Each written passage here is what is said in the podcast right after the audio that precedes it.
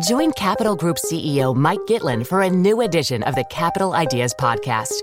In unscripted conversations with investment professionals, you'll hear real stories about successes and lessons learned, informed by decades of investment experience. It's your look inside one of the world's largest asset managers. New episodes are available monthly. Subscribe wherever you get your podcasts.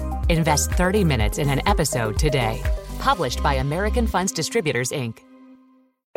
Startups, you don't need to settle for a cumbersome banking experience to protect your money. Mercury offers banking and credit cards with effortless experience, giving ambitious companies greater precision, control, and focus without compromising security. Open smarter checking and savings accounts, control spend, optimize cash flow, and close the books in record time.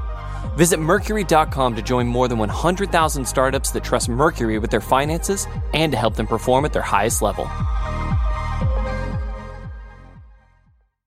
If you can find someone who said something insensitive, you get credit if you call them out publicly. Now, what effect does that have? Does that change them? No, it makes them hate you. And if it happens to them five or 10 times and they're on the left, they begin to say, My God, what has happened? This is so unfair. And they become much more sympathetic to views on the right.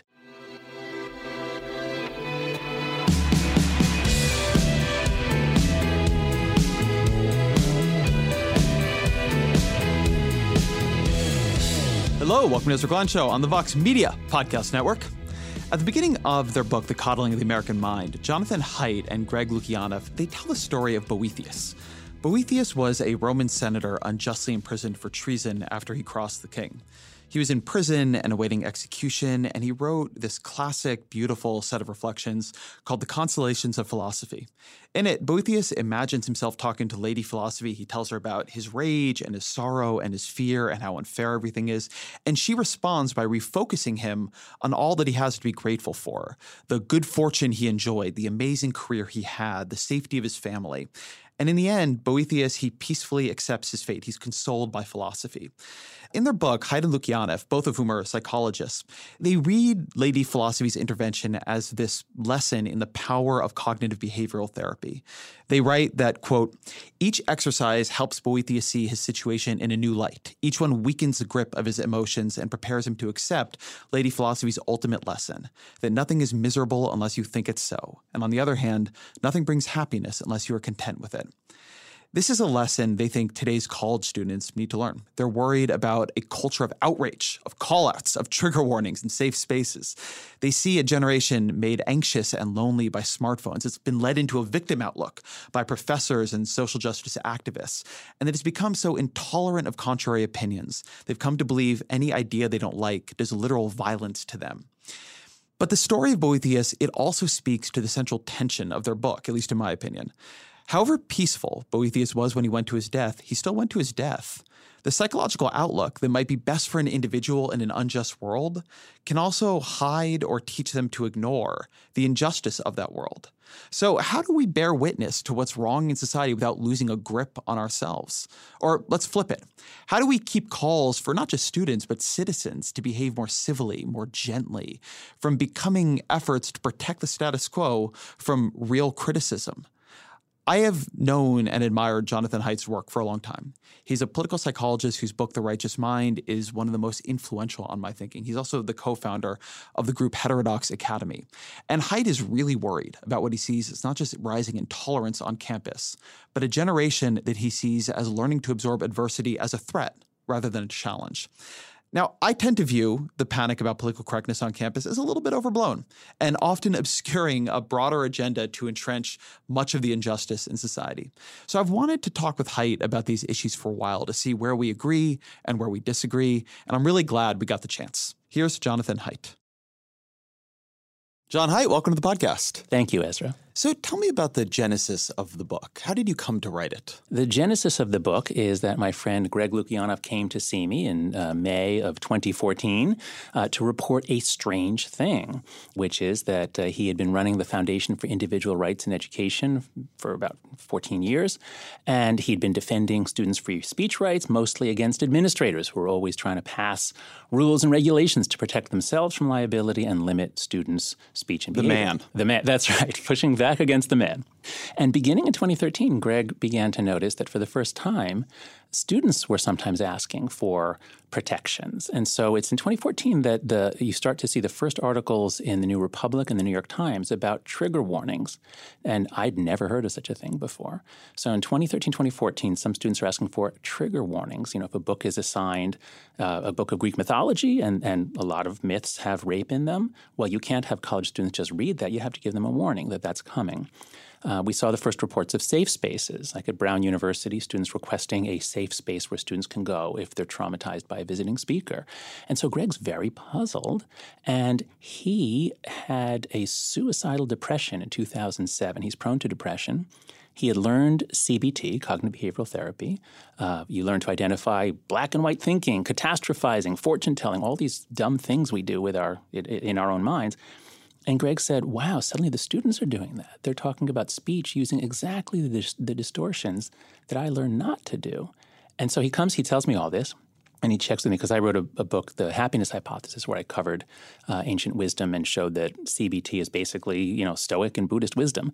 Uh, and I thought his insight was fantastic because I had just begun to see the same thing, just strange things happening on college campuses. So we wrote up the article for The Atlantic. It came out in 2015. Uh, and then all hell broke loose, not because of our article, but you know it came in August of 2015, and it was in November of 2015 that Yale erupted with the Halloween protests, and then those spread national. So you know I do feel what was the Yale Halloween protest? For that, those of us, for, for, those of us who are not super deep in what happens know? on Yale, yeah. you're outside of my bubble. So, uh, at Yale, as at many schools, so administrators are increasingly regulating aspects of students' lives how they can talk to each other, how they can have sex, what they can wear for Halloween. Uh, and so, after Yale sent out a memo to all Yale students to, advising them about here's what you shouldn't wear, here's what you should do, Erica Christakis, who's a wonderful developmental psychologist, who was currently writing a book on what we're doing to kids by overprotecting them, on how we're not giving kids any independence or freedom and it's harming them. So she sees this memo and she says, Oh my God, this is exactly the problem we're doing in college. And this is a memo regulating basically Halloween costumes. Yeah, that's right. So she writes a, an email just to the students in Silliman College, one of the 12 residential colleges, where her husband, uh, Nicholas Christakis, is the master. So she writes an email saying, now, wait a second, maybe we should be able to think for ourselves. And, you know, maybe Halloween is a time when you can be a little transgressive. And some students, especially some black students, take offense because they think or they interpret it as though she's saying it's okay to wear blackface, which she certainly is not saying. She, this is all about who should make decisions for you. So they took it in the worst possible way way, I think, and were upset about it. Now, there's always a backstory to everything. There are obviously racial issues that they're upset about, other than this. But they take it out on her. They are angry at her. They demand she retract it. Nicholas goes out into the courtyard to talk to them. And that is the video, that video of students screaming obscenities at uh, Nicholas. That went viral and that was shown to the nation. And that episode and the protest afterwards launched this national movement of student protest uh, in November, December of 2015. How much do you think some of what begins happening in this period is a function of social media creating this capacity mm-hmm. for things happening on individual campuses to go viral. Uh, and, yeah. and, one of the reasons I ask is I went to UC Santa Cruz and UCLA, and so I was part of the UC system. I grew up on campus at UCI, and I remember like odd things happening at colleges all the time. Mm-hmm. Um, not necessarily like that Halloween protest, which which got pretty vicious, but but just peculiar things where if everybody had been able to see them, it would have looked bad because college students are college students, right? Like I was an idiot. But one of the things that I remember as really turning in this period is social media being used to weaponize clips of kids yep. on the other side yep. acting like kids on the other side. Absolutely. This is absolutely essential. And this I think this will underline or underlie um, all of our talk today is that you know I, I like to think in terms of systems. And if you imagine human society as a vast network with little clumps that are interacting.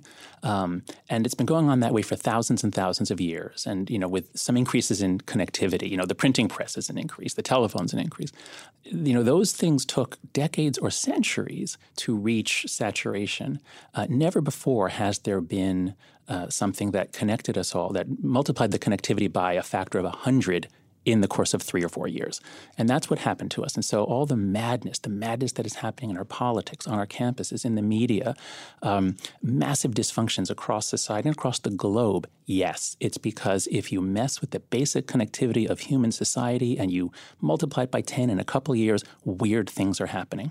So, one of the things that is interesting to me about the way you and Greg wrote this book is it is fundamentally a book about a disjuncture in generational psychology. That, that, more than it's a book about what's happening in politics or even what's happening in campuses, it's a book about how you see a certain generation having a different set of reactions to mm-hmm. external mm-hmm. adversity than, than, previous generations have.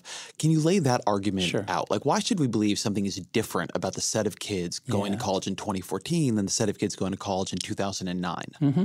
Yes, it is a surprisingly sharp line. So, you know, the book is basically a kind of a detective story about why did this new culture, this culture of fragility, this culture in which words are thought to be violence, words will be traumatic, we need protections, why did this appear seemingly out of nowhere in 2014? and then it really bursts forth. It goes national in 2015. So how did that happen? And there have been waves of student protests. You know, there were waves of political correctness and protests. And there was violence in, in student protests in the 60s. There's a wave in the 90s, which is not violent. It's about di- diversifying the curriculum. So these waves of protests come and go. Why is this one any different? And so that's what our book is about. And we talk about a whole bunch of factors coming together: rising political polarization, changes in universities in terms of uh, their bureaucratic structures, all sorts of things. But the new thing, the thing that I think people won't get in other books, because we didn't even know it when we wrote the Atlantic article, this is only stuff that's become known in the last two or three years, is that kids born in 1995 and after are behaving differently and they have different mental health patterns than kids born a few years before if you think about it, you know, the biggest disjuncture we've ever seen in generations is 1946. So if you're born in 1946, the nature of your childhood growing up at the head of the baby boom is just really different than if you were born in 1943. And it looks now like we have as big a disjunction in 1995. There are two main reasons. Well, can I, can I ask quickly, before we get into the reasons, what is the disjunction? Can you lay yeah, out the sure. evidence that this mm-hmm. generation mm-hmm. is different? Yes. So this was all done by Jean Twenge in her book iGen. And you know, a lot of people love to criticize it, but I've not yet heard any criticisms that actually show her to be wrong about this. If you look at the curves, there's you know, dozens and dozens of graphs, and th- they tell the same story. So the clearest way to say it is if you look at what teenagers are doing with their time, there, there are time use studies uh, that go back decades. And so if you look at the, the percentage of teenagers who have a driver's license when they're in 12th grade, you know, when I was a kid, I mean, if the DMV is closed on your birthday, you'd have to wait till Monday, but you wouldn't wait till Tuesday to get your license. But beginning with Gen Z, so she, she calls them iGen, but Gen Z seems to be winning out. We'll go with Gen Z. As soon as Gen Z comes on the scene, a lot of them don't bother to get a driver's license. And it's in part because they don't go out that much. They don't work for pay nearly as much as the millennials did. Uh, they don't drink as much. They don't have sex as much. So they're mostly spending their time, or they're spending vast amounts of time on social media. There's a weird way in which they're better behaved. You could say better behaved if you're focusing on deviant behavior. Yes, that's true. I always am. I'm, I'm, very concerned about okay. deviant behavior. Okay, but how do you have kids? How old are your kids? I don't have kids. Okay, that's why I'm so concerned because I can look purely from the kids, outside. Right. I just yeah. want them off my lawn. Oh, well, don't worry, kids won't be going on your lawn. Yeah, they're inside. we don't. That's right. We don't. We don't allow them out. That's right. We don't allow them out anymore. So, so what happens? So kids aren't going out as much. Okay, so that's you might say, all right, is that good or bad? Well, we know it's bad because the mental health stats are devastating. And um, what I mean is, by almost any measure, if you look at mental health, there's no change at all in schizophrenia, bipolar disorder, almost anything you can name, unless it's a mood disorder. So anxiety and depression are skyrocketing. The rates for boys are up substantially. The rates for girls are up astronomically. Uh, and so, just you know, some people say uh, there was an article in the New York Times a month or two ago saying, "Oh, it's just that young people are comfortable reporting; they're comfortable talking about it. It's not real." No, it's real. And the way that we know this is because if you look at hospital admissions for self harm, wh- how many kids are admitted to a hospital because they've cut themselves or drank poison in a way that didn't kill them. Uh, and it was very stable from 2000 to 2010. In the beginning, 2011, 2012, the boys don't change. That this is one where the boys don't change, but the girls go up. The youngest girls, 10 to 14 year old girls who didn't used to cut themselves, that is up. I just calculated yesterday, 189 percent increase since 2011. The millennial girls, the girls in their 20s, are not up. So it's only Gen Z that is having this mental health problem, not the millennials. And suicide is up. Exactly. That's the real, well, uh, the real kicker. The rate for boys, now the rate for boys was higher in the 90s during the crime wave and there was a lot of violence, uh, but then it went down. It's been steady from 2000 to 2010. The rate for boys since that first decade is up 25%. For teenage American boys is up 25% since about 2011, and the rate for girls is up 70%. There's a 70% increase in this country. Uh, I'm going to London next week. I've been looking at the British stats. Same thing for girls. There, their boys aren't up that much, but their girls are way up. Their girls are self cutting. So this is not just America. This, we believe, is a combination of social media and vast overprotection that denied kids the chance to learn how to face risks. So let's go go through those two pieces. Let's talk a bit about social media. You have a pretty interesting discussion in the book of why social media appears to be worse for for young women than for, yeah. for men. Why? So, two things you have to always look at is you know teenagers are very very social and they're clumsy at it. They're just learning how to be social. And so you have to look at how do they get prestige and what is the nature of their aggression. And it turns out girls are just as aggressive as boys. Uh, we've known this since research by Nicki Crick in the 80s and 90s. But boys' aggression is physical. They physically bully and threaten each other. So the key events here are that Facebook opens to the world in 2006. So you can be 13 and get an account. You can be 11 and lie and get an account. Uh, but very few kids do. Then the iPhone comes out in 2007. So now you can have Facebook and things like that in your pocket. But very few kids do. It's only by 2009 or 10 that you know, half or more teenagers now have this. And so what happens? Boys, what do they do? Does it change their aggression? Not well, in the sense that boys love shooter games. And so, you know, my son plays shooter games where they roam around imaginary worlds and kill people. But it's a team, it's teamwork. You know, they're working, they're talking through the device. So it's, it's uh, video games turn out to not be as bad as we'd feared five or 10 years ago. The girls, though, the nature of their aggression is completely transformed because what girls do is they damage each other's relationships. It's what's called relational aggression. And so it's subtle, it's behind the scenes, you, de- you spread rumors, and social media allows girls to bully each other 24 7. They can't escape. So that's one piece. The other piece, probably just as big, is fear of missing out girls' status is based on how central they are. If and they can see, they can track. Oh my God, all my friends are over there at so and so's house, and I'm not included. It's very painful. And so I've heard stories about teenage girls who will give their phone to a friend to take to a party to take a, a picture so that they can and then post it for them on Instagram so it looks like they were there. So it, social media really does a number on girls' quest for status and on their aggression. And so the thing you say in the book is that this generation of kids enters college with a level of mental health fragility that is unusual. That is unprecedented. So they're, so they're coming never, in in a vulnerable state. There has never been a generation like this. Now, let me be clear. Most teenagers are fine. Most teenagers are happy, they're not depressed. But when you take an incoming college population that had been about 5% of people having mood disorders, 5 or 10%, and then suddenly it goes up to 20 or 25%, this is transformative. This really causes a change to the nature of interaction. So it's not that most students want safe spaces and trigger warnings, but some do. And interestingly, it's not usually students demanding it for themselves. It's usually, we need to protect them. I'm standing up for them. So it's the call out culture in which a person gets prestige for standing up for victims. That's what a lot of it is. So I, want to put a pin in that. Um, let's talk for a minute about overparenting, because that's the other piece of, yeah. uh, of, of your explanation. Mm-hmm. Walk me sure. through it. Sure. So think about it this way. I, I, you know, I like to think in metaphors. So here, here's one. Suppose someone said, you know, reading, it's really bad for kids. They, they could read something scary. So how about if we don't let kids read until they're 14? Uh, and then at 14, reasonable. We'll, we'll teach them to read. So, you know, now they could probably learn to read at 14, but they would never be as good at it as adults. There's a sensitive period for language learning. We know. So, you know, so my, my kids go to New York City public schools. They don't teach them Spanish or they don't teach them language until seventh grade when it's just about too late. It's really dumb. From about age seven to 12 is when you can learn a language like a native speaker. And so it's terrible to wait until the end of that critical period. Now, let's think about independence. For all of human history, kids play outside in mixed age groups and they practice the skills of adulthood. The, the, adults aren't there supervising them, they're not watching them. The kids learn to take risks, they learn to master risks. And so as I go around the country speaking about the book, I always ask the audience people over 40, when were you let out? And the answer is always six or seven, sometimes eight. Nobody was kept in until they were 10. This is the golden age of childhood. This is when kids have gangs and packs. This is when street kids happen all over the world. I've studied street kids. So there's a sensitive period, there seems to be a sensitive period for independence and cultural learning from about age 7 to about age 12 or 13. And what we did in the 90s just as the crime wave was ending. I mean, when I grew up, it was really dangerous. There was a lot of crime. Kids got mugged. You had to carry muggers' money if you lived in a city. I mean, you know, but we were allowed out.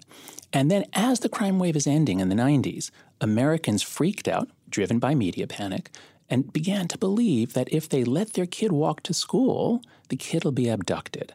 Now, that did happen to a couple of kids, Etan Patz in particular in New York in 1979. But we freaked out. We got the idea that they'll be abducted.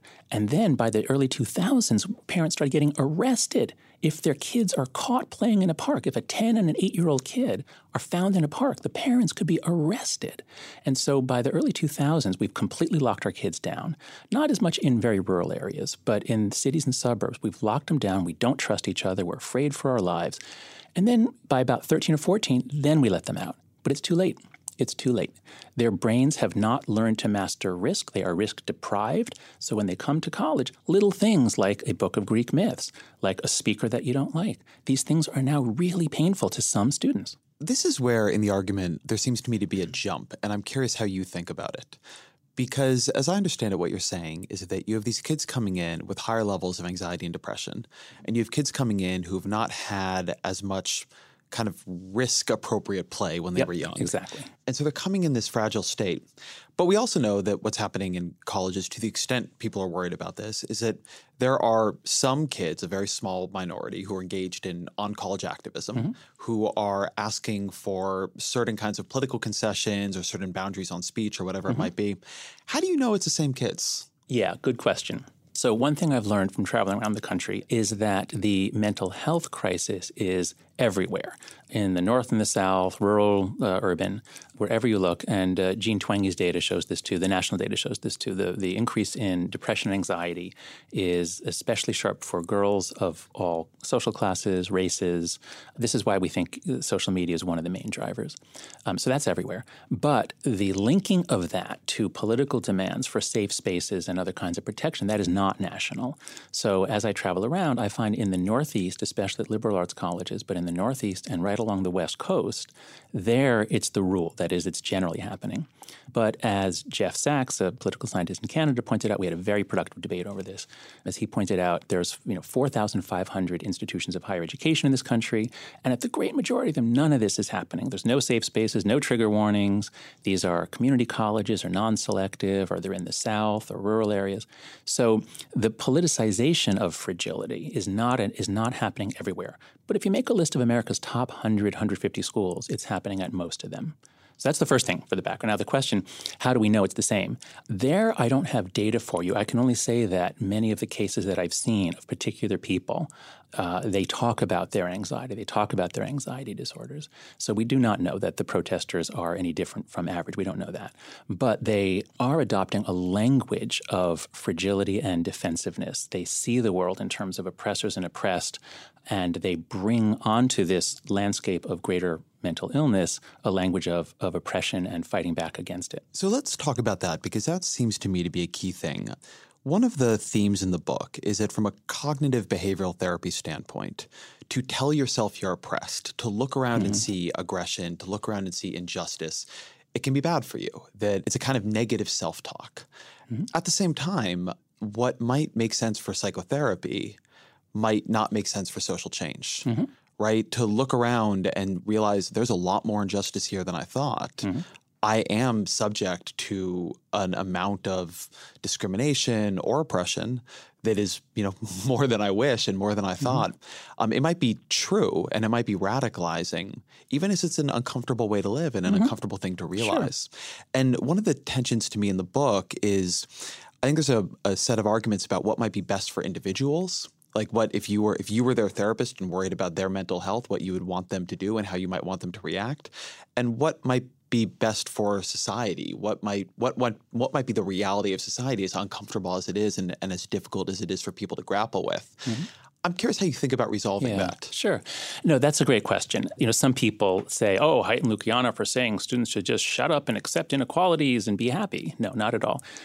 A crucial move that we I think we always have to make is to is to describe what domain we're talking about.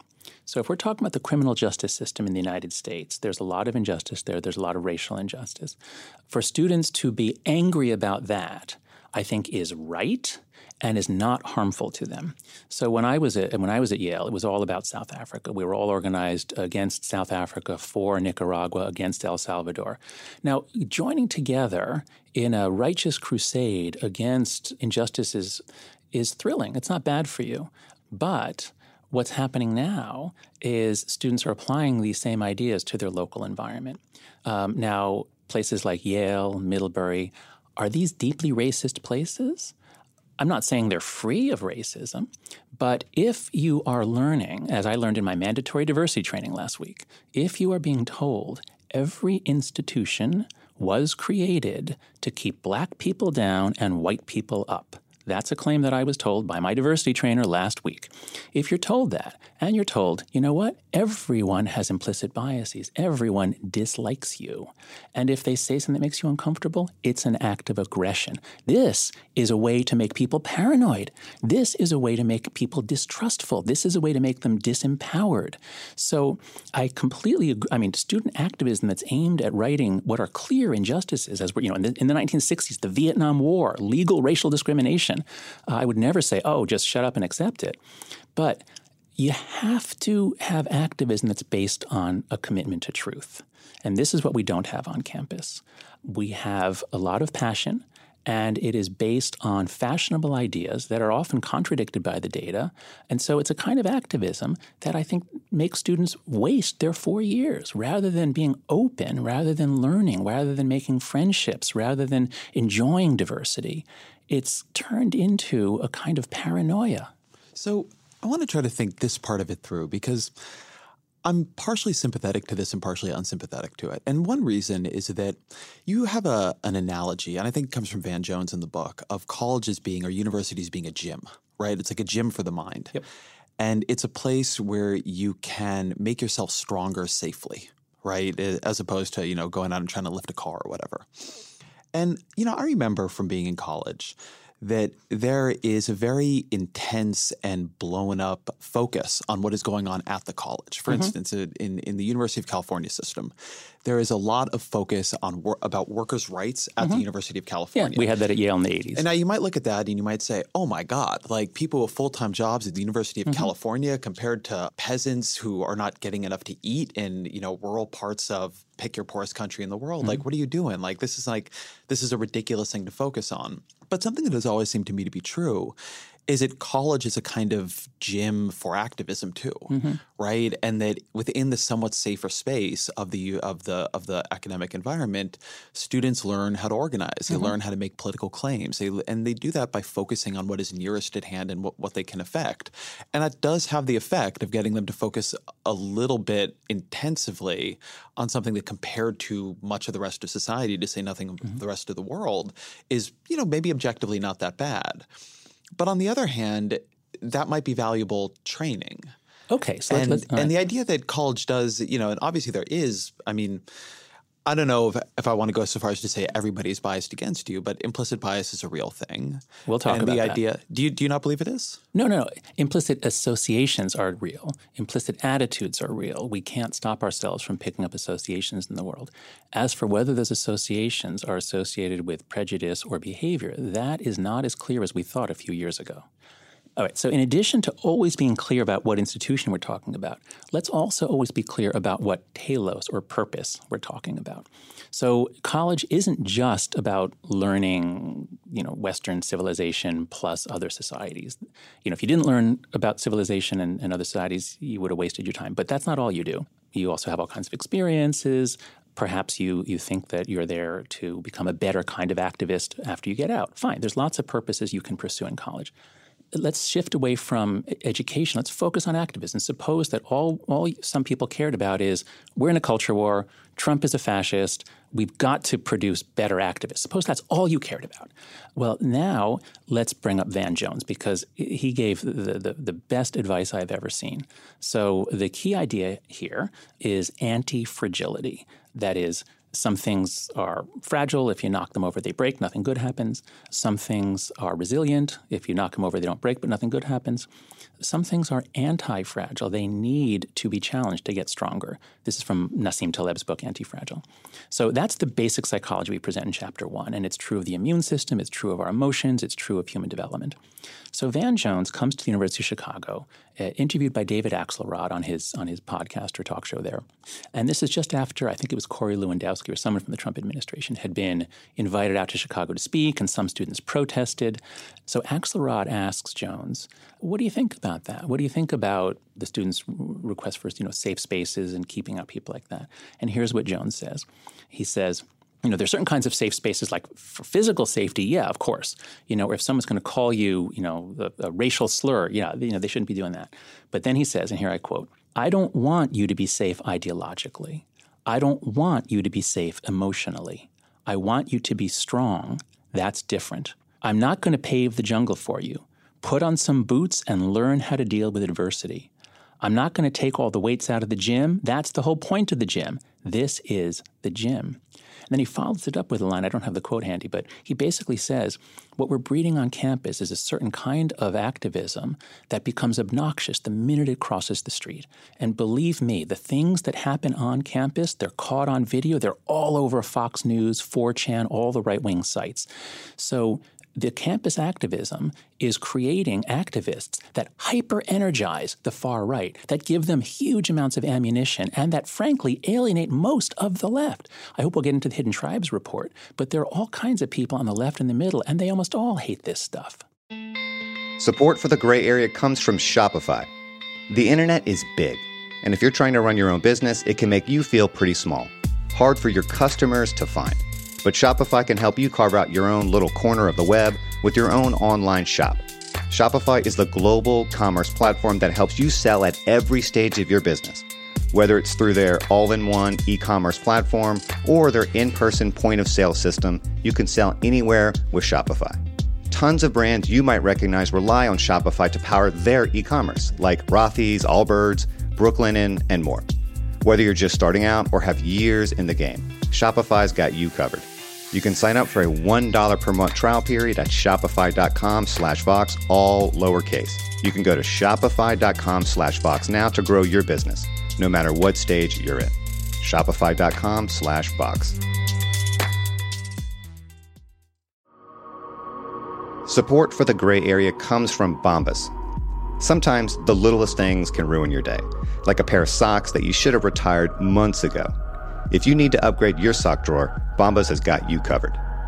Bombas designed socks with an eye for detail, with stuff like foot hugging, honeycomb arch support, anti blister tabs, and cushioned footbeds. They also have other apparel, like t shirts and underwear. Bombas also says that for every item you buy from them, they'll donate one essential clothing item to someone facing homelessness.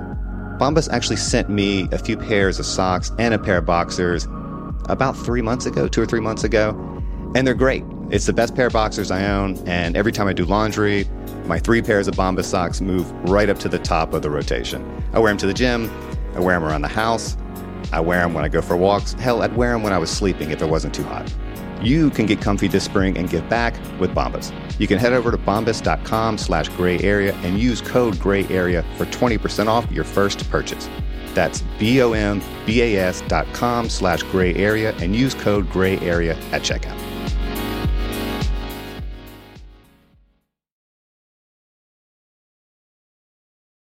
So I want to separate two things out here because I think it's one of the things that get threaded together in this conversation a lot. One is a perspective behind what people are trying to protest or what they're trying to change, right? Is there systematic discrimination and oppression throughout society, right? Is there a patriarchy, say? Then there's a question of what are the tactics they use to try to address that. And one of the tricky things in this conversation is people will switch between these two perspectives very fast, right? One minute they're talking about, I don't like safe spaces. And then the next minute it's like, oh, they actually don't like the more systematic uh, analysis of gender discrimination in society that is be, that is what is being talked about by the people who sometimes want safe spaces.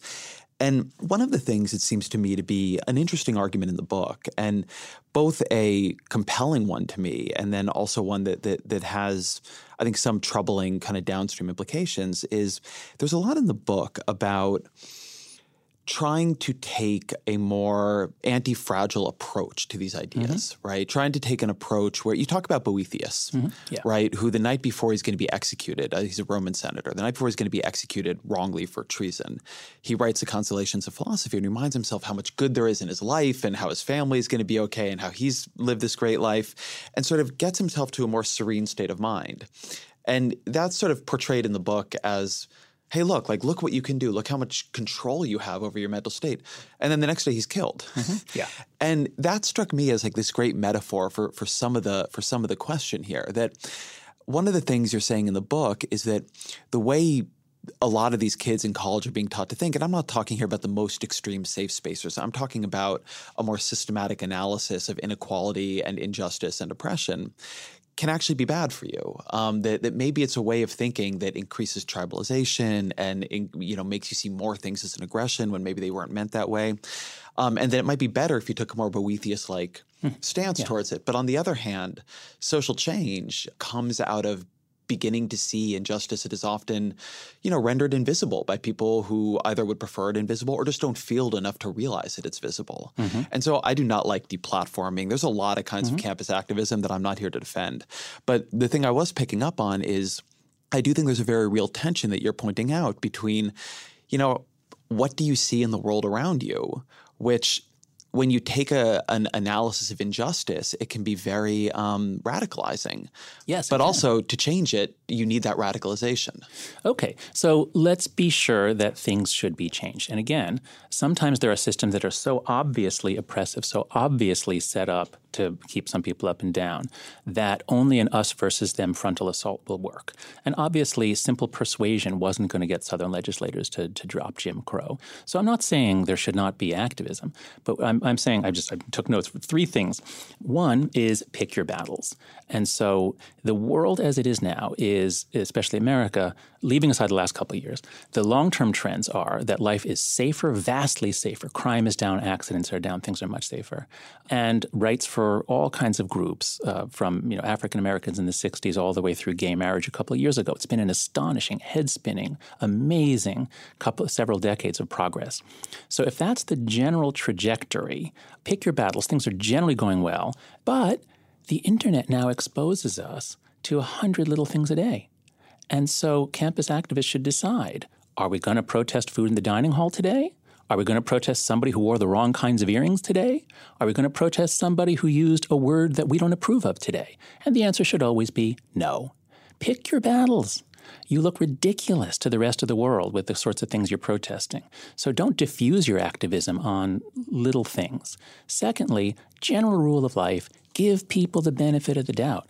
This is one of the great truths, one of the ancient truths. We're all set to be hypercritical of others and to give ourselves the benefit of the doubt. So imagine a world in which we educated students to say, by all means, look for injustice, but one, be sure you understand what's happening. Don't just go off protesting. You've got to do deep study. Social systems are really complicated. Universities are really complicated. Most of the reforms demanded of universities will make things worse for black students.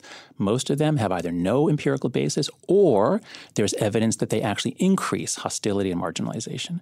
So if you're going to change a complex institution, if you're going to be arrogant enough to believe that you, as a freshman in college, know better about how Yale or any other school should be organized, organized and you're going to demand change and you're going to back it up not with reasons, but with threats. College administrators give in almost always, not because they are persuaded, but because they are afraid. is that really the way you want to win? And if you do win, it's going to be a Pyrrhic victory because the things we're doing on campus are going to make things worse. So, yeah, I am not a big fan of campus activism that is not based on research, that is contradicted by research, that is fueled by a social media amplified crowd in which dissent is not allowed. How could you possibly figure out the truth if anyone who says, now, wait a second, is this really going to work, is going to be ostracized or shamed? You can't know the truth. I want to make sure I understand what you're talking about, when I'm talking about, and Okay. make sure the same thing. Here. Probably not. Because one of the things I'm noticing is that you certainly have a larger database of individual campus protests that Mm-hmm. uh, I think not only are, in your head, but you're you're, you're upset about them. Like I can I can see it there. Mm-hmm. Yeah. Um, there's a broader critique in your book that's the one I'm sort of more interested in, which is about a way of seeing the world that you say is happening on campus and that you think is potentially problematic for the like the individual psyches of students. I'm going to be honest, I don't really care about most campus protests. I just don't. Like I don't think there are that many of them. I don't think they're that important. I take your point on students protesting at the dining hall and it's not the biggest deal, but it's just not a huge deal to me. What I think is interesting about the book though is if people are being acculturated to a way of seeing the world that is bad for them and bad for the world, mm-hmm. then that is a really big deal, right? Then that then we've gone beyond some stuff happens on college campuses that gets rocket fuel from social media and like honestly the best thing we could probably do is ignore it. Because like there's a lot of bad stuff that happens in the world like people protesting the dining hall is just it's hmm. just not that high on my list. So i want to read a, a quote from the book because this is the part i'm talking about. By the end of their first week on campus students have learned to score their own and others level of privilege identify more distinct identity groups and see more differences between people. They've learned to interpret more words and social behaviors as acts of aggression. They've learned to associate aggression, domination, and oppression with privileged groups. And, and the point you're making in that chapter is that this way of looking at the world, it makes people more tribal. It increases polarization. It's built to activate that us versus them software.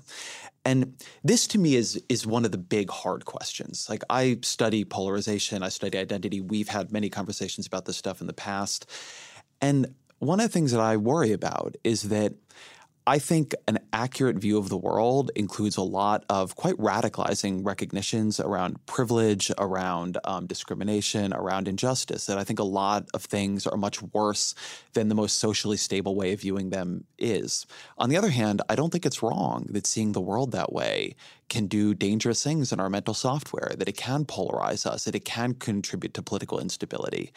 Like that to me is a tough tension in the book. I think you outline a lot of ways in which getting radicalized may not be the best thing for you as a person. And yet it may also be true about the world you live in. And trying to have a more stoic attitude about it, that doesn't benefit the people who are being heard. It ultimately benefits the people who just don't want to have to think about this because, you know, like it was fine for them the way it was. Okay, now I see what you're saying, but let's let's take a broader view on on human development here. Let's look at college students. They come from high schools all over the country, all over the world, even, and they have four years of time in college, and then they're going to go out and get a job. What would actually make them effective human beings for whatever they want to do, whether it be activism, uh, arts, science, anything? What would make them effective human beings? One of the most important skills is to be able to cooperate with people, and we we don't do things alone. We do things uh, as part of teams. So students come to college. Now they're already they've already been made morally dependent. This is a very important concept in the book. It used to be the case that kids got in fights and settled it themselves because there was no adult present. But since the 90s, there's always been an adult present, at least until age 14 and, and even after. So kids have been given all these bureaucratic procedures. If you see something, say something. There's always someone to complain to. An adult will help you solve the problem. They come to college and then they're asking for that now. So uh, you know, in every bathroom at NYU, there's a sign telling students how to report me if I say something that offends them. So I'm very careful what I say. I can't take chances. I don't tell jokes. So there are all kinds of administrators and deans that will settle things if they are offended. Now, is this a good idea? Or at some point, should they learn how to deal with possible conflicts on their own?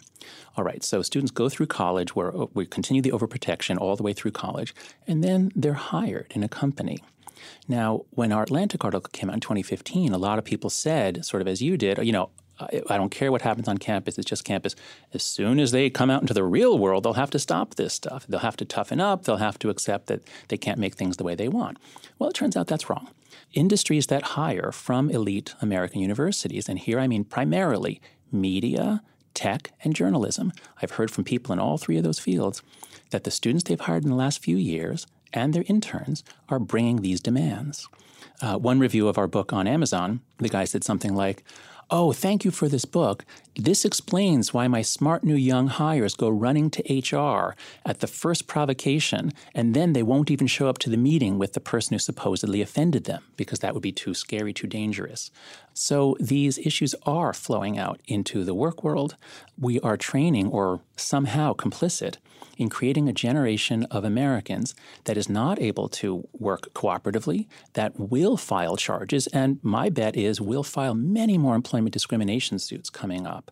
So I, I don't think we're serving anyone well. I think this is really bad you, for society and really bad for them. But I'm trying to think about this. So, because I want to make sure that we're talking through the same thing here, but I, I think we are. So, I can't respond to sort of individual Amazon reviews. And as somebody who's, you know, run a, a newsroom and, and, and has been involved in this, like I actually do agree. Like I think that there is among younger folks who came into into the places that I've been part of, there is much more of a willingness to say, "Hey, that made me really uncomfortable. That was bad. Like I want mm-hmm. that to stop. Like I'm here. I'm coming and filing a complaint to HR." And you know, like I can on the one hand see how that's really annoying, and at times it has annoyed me. And I can also say that that's why we had Me Too. Like, that's why Me Too has been so effective. Mm-hmm. That one of the things that I, I, I, wonder about in this conversation is look, in any change in social norms, there's a fringe and there are people who use it badly.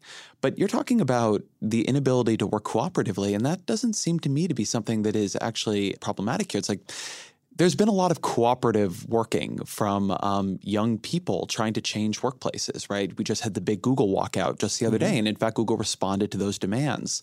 Coming to places that have hierarchies and then organizing to change the hierarchy. I mean, how you feel about it is going to depend a little bit on how you feel about the underlying claims being made, right? Do you think workplaces mm-hmm. are rife with sexual um, harassment and assault, like on and on and on? But that's a pretty reasonable way to think about social change, particularly within companies. Mm-hmm. And so, you know, I, I, can really read this both ways, I feel. Like I can read the generation coming out and say, yeah, they really do. They, they run to HR immediately.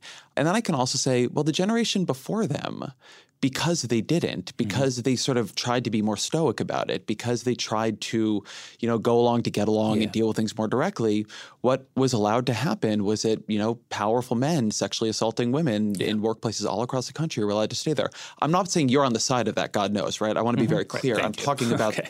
but I, what I am saying here is that I wonder if you're underrating the value of what is being learned here, which is to say to connect a much more pervasive understanding mm-hmm. of certain kinds of injustice yeah. and um, and discrimination to uh, a more aggressive willingness to organize and band together and go to people in power and say, you know, if, if you don't change this, we're going to make a lot of noise and create a mm-hmm. problem for you. Yes.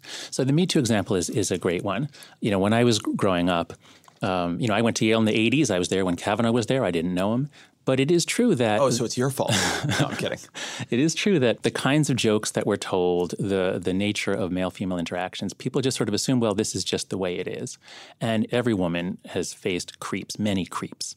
And for decades, we just kind of assumed, well, that's the way it is. So I do think the Me Too movement had to happen. There was no way to change this by gentle persuasion.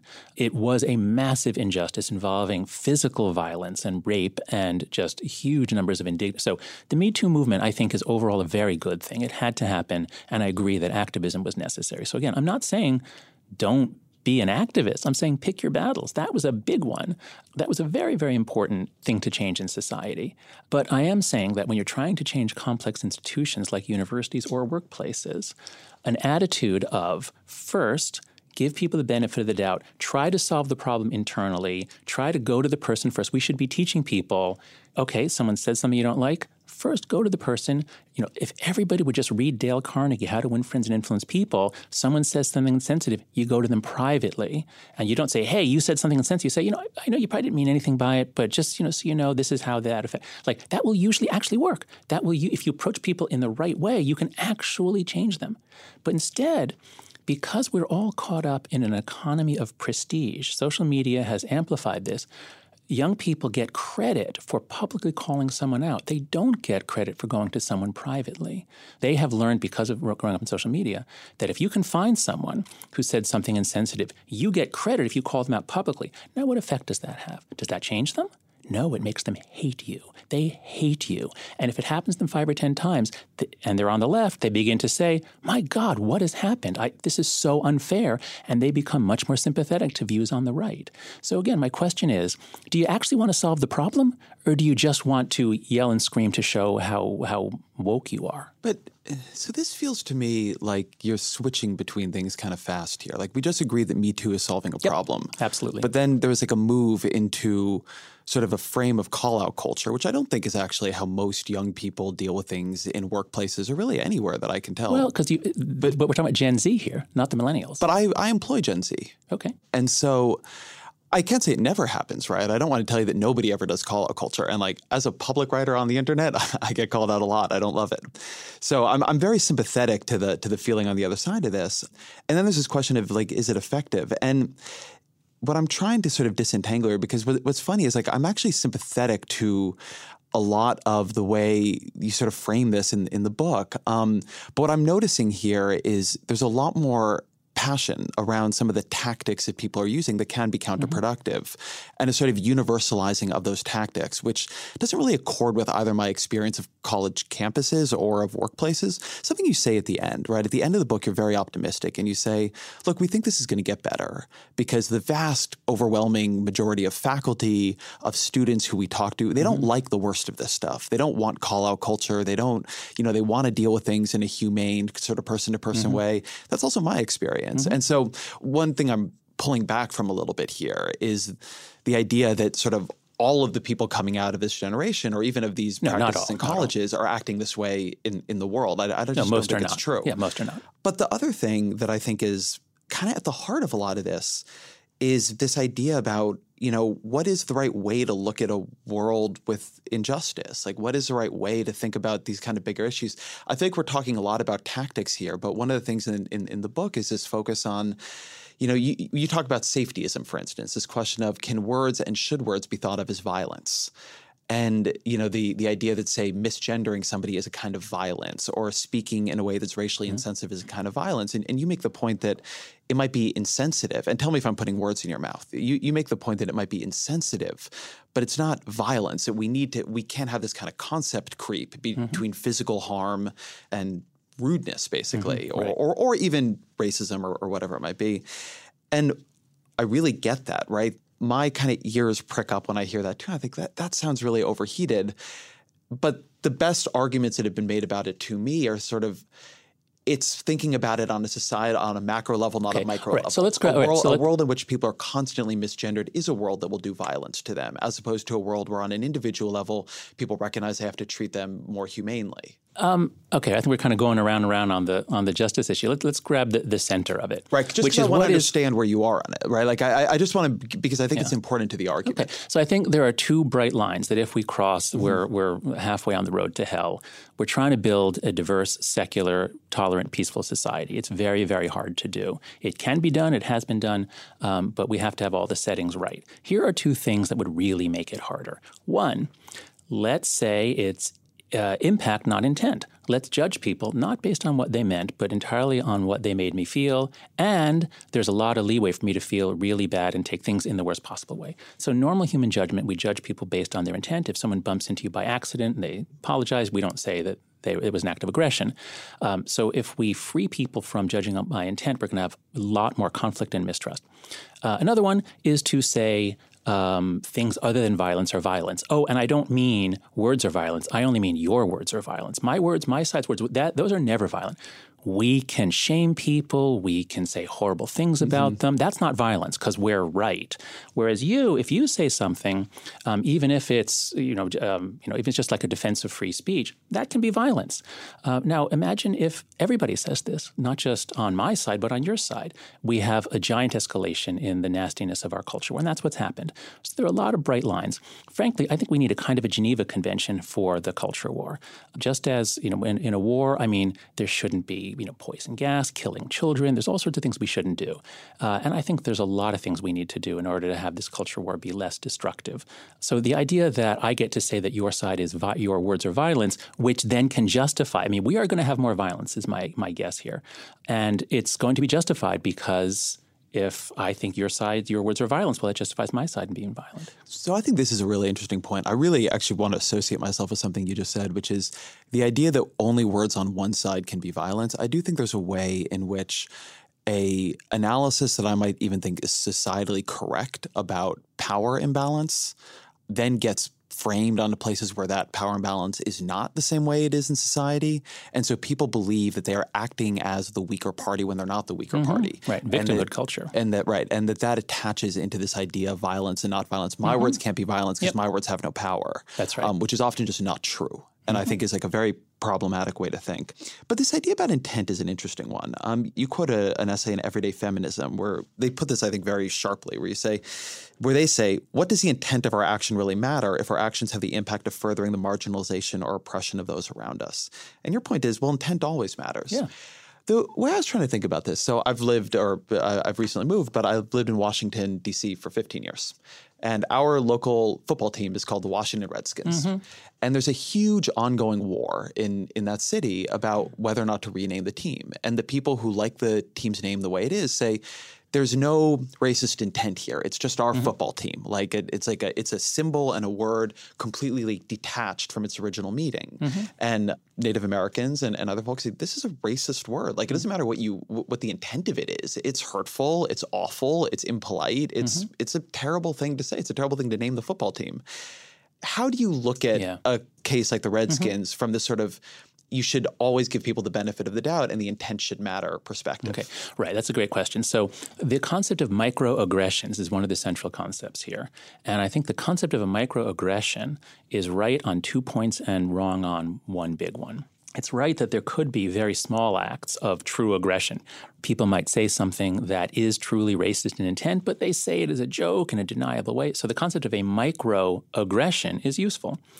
The second way in which I think it's useful is that there is a large class of events in which no harm is intended, but the cumulative impact on people is negative, and we should talk about it and we should try to reduce it.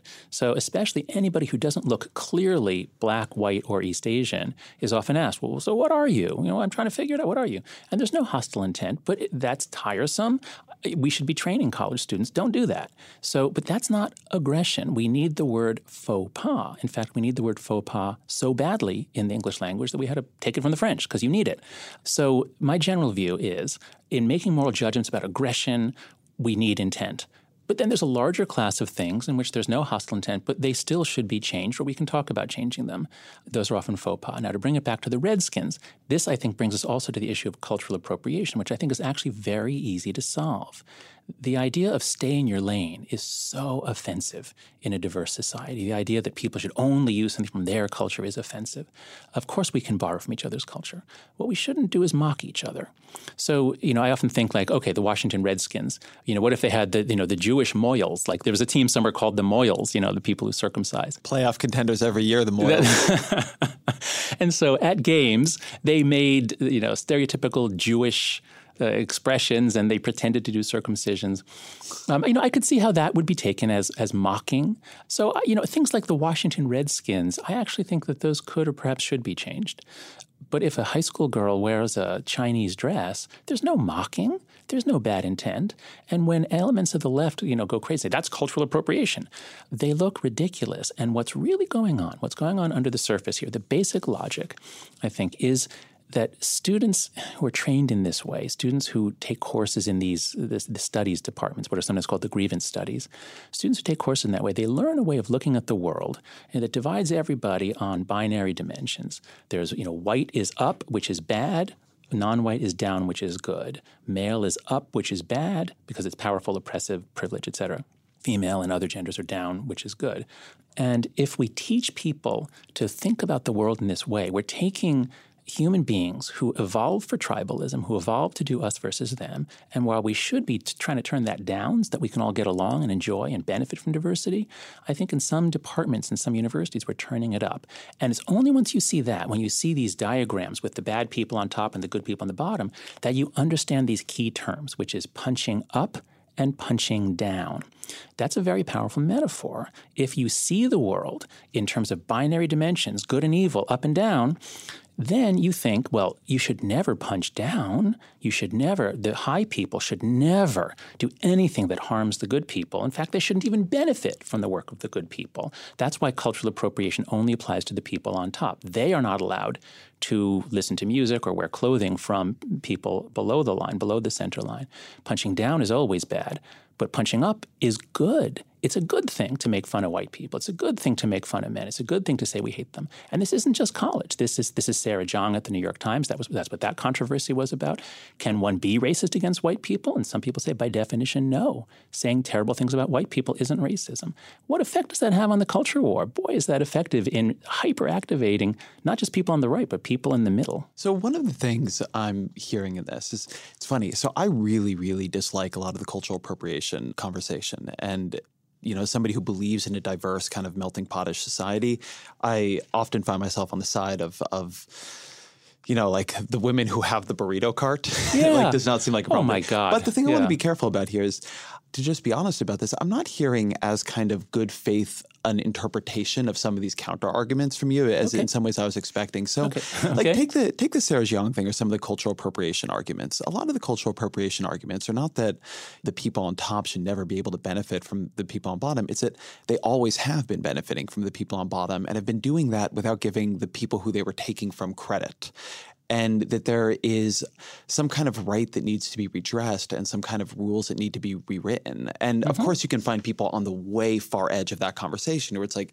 these two women cannot have a burrito cart because burritos are a food that originated yeah. in another place. And I they mean, can't benefit we, from it. But one of the things that I think is poisonous in the conversation is that for people on all sides of it, the worst versions of it become representative exactly. as opposed to the best that's right. versions and of it becoming representative. Right. Or Sarah Jeong, who like, I've had um, podcast conversations about this before.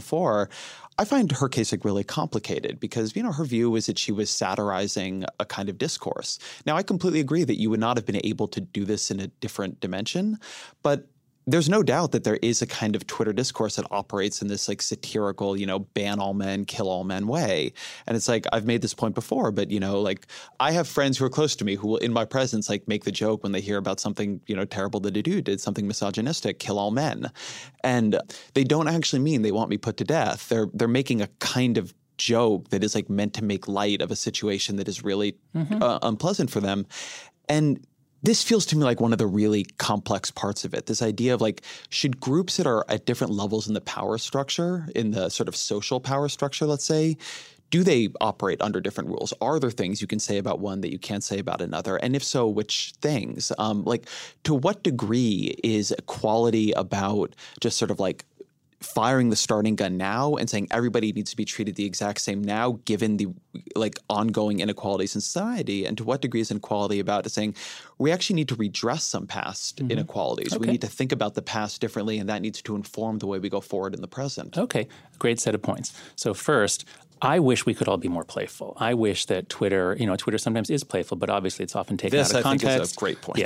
so you know, so look, if you know, I would like to live in a world where Sarah Jeong could say those things and people understood this is playful. But then, by the same token, you'd have to say that the alt right and the trolls they're being playful the things they, say, they, say, yeah. Yeah.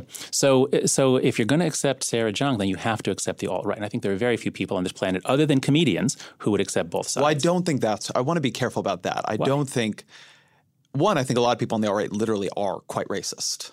So I don't mm-hmm. think yeah, I don't think agreed. you have to accept everybody's claim that they're joking in exactly the same way. It depends very much on their okay, behavior. but we're all so prone to hypocrisy, so prone sure. to saying the best. Let's take the best interpretation of our side and yep, the worst of the other true. side. So I just want to at least point that out. Uh, the second thing is there's a, there's a sort of a biblical way of thinking. It's a natural way of thinking, which is that there are groups, and these groups have qualities. And if this group did something to us, then we're entitled to doing something to that group. And this is why it's okay to bomb or kill groups in revenge. Uh, you know, this we saw in the Bosnian War because of things that happened in the 14th century or 15th century. It's okay to kill Bosnians now or whatever it is. So I think one of the hallmarks of progress and an essential feature, if you want to build a diverse, tolerant, secular, liberal society, you've got to get over this. You've got to stop seeing people as members of races. Uh, if you see people as members of races and groups who've done bad things to our group, that's exactly what Robert Bowers thought. That's what he tweeted. Uh, that these, you know, the Jews are doing things to my people. That's ex- pretty much exactly what he tweeted. So I, I think the label historically marginalized groups is great. There's no doubt that people used to be marginalized because of their race, their sexual orientation. So to say historically marginalized is a fine descriptive term. But I object to bringing students to a place like Yale and saying, okay, you're a gay student at Yale. You are marginalized. Really? You're, you're going to tell people, you're going to tell people to take an identity as a group that you're a victim at Yale, which when I was there, I mean, of course, there were you know nasty jokes told, which are probably much less common now, but these are institutions that are really trying hard to include people. So you slipped into it a little bit when you were saying like they have done things to us. It's that us them thinking by group that well, I probably didn't say us because I'm not part of the, oh, okay. but I take okay. your point. So I think that of course we have to be always cognizant of past injustices, and we have to always recognize that they're not all gone. But one interesting thing is that I think many people, and we should, again, we should bring in the Hidden Tribes group, because what we're talking about here is the 8% that's called the progressive activists. That's really what's driving this on campus. The Hidden Tribes study, they got seven tribes. The one on the far left is the progressive activists, the one on the far right is the committed conservatives. Among the progressive activists, 8% of the country, but probably 30 or 40% or more of campus, if you tell them, if you have a study and you say, look, we did a study on, you know, we switched the genders on, on job applications, and what do you think happened? Well, it turns out that in the sciences, people really, really want to hire women. I mean, we've been trying for decades to diversify every aspect of the academy. And when a study was done showing that people more want to read and are more impressed by an app, a CV that's a woman than a man, what happens? people freak out. They say, no way, they're offended. This can't be. Now, at a university, we've got to be based on data. We've got to be based on evidence. But there are some factions on campus that are very much based on ideology. It's an article of faith. As I learned in my diversity training, every institution in America is set up to keep straight white men up and everyone else down. Evidence be damned, this is what I believe. Now, you can't make progress that way. If you actually want to make the world better, you have to understand it. You sound like you had a very bad diversity training. Oh my God, it was horrible, absolutely horrible. Two hours, we learned nothing about how to teach. It, it, not even a clue. It was all trying to get us to acknowledge our white privilege. I think bad diversity trainings are a very radicalizing thing. I've run into exactly. this before. Like exactly. it's, a, it's a very bad thing. Exactly, they backfire. But but you watch what happens all around the corporate world. Whenever there's an event like at Starbucks, more diversity training. No attempt to figure out if it works. Starbucks had an opportunity to learn what works. They didn't do it because nobody actually cares. They do it for the liability. Support for this show comes from NetSuite. Growth can be a beautiful thing, like changing out your kids' shoes when they get too big, or upgrading that puppy food to an adult recipe. But as a business owner, you understand that growth also comes with complications. And when your business gets to a certain size, the cracks can start to emerge. That's why you should know these three numbers 37,000, 25, 1. 37,000. That's the number of businesses which have upgraded to NetSuite by Oracle. 25. NetSuite turns 25 this year. That's 25 years of helping businesses do more with less, close their books in days, not weeks, and drive down costs. One, because your business is one of a kind. So you get a customized solution for all of your KPIs in one efficient system with one source of truth. Right now, you can download NetSuite's popular KPI checklist designed to give you consistently excellent performance. Absolutely free at netsuite.com slash gray area. That's netsuite.com slash gray area to get your own KPI checklist. netsuite.com slash gray area. Startups, you don't need to settle for a cumbersome banking experience to protect your money. Mercury offers banking and credit cards with effortless experience, giving ambitious companies greater precision, control, and focus without compromising security. Open smarter checking and savings accounts, control spend, optimize cash flow, and close the books in record time. Visit Mercury.com to join more than 100,000 startups that trust Mercury with their finances and to help them perform at their highest level.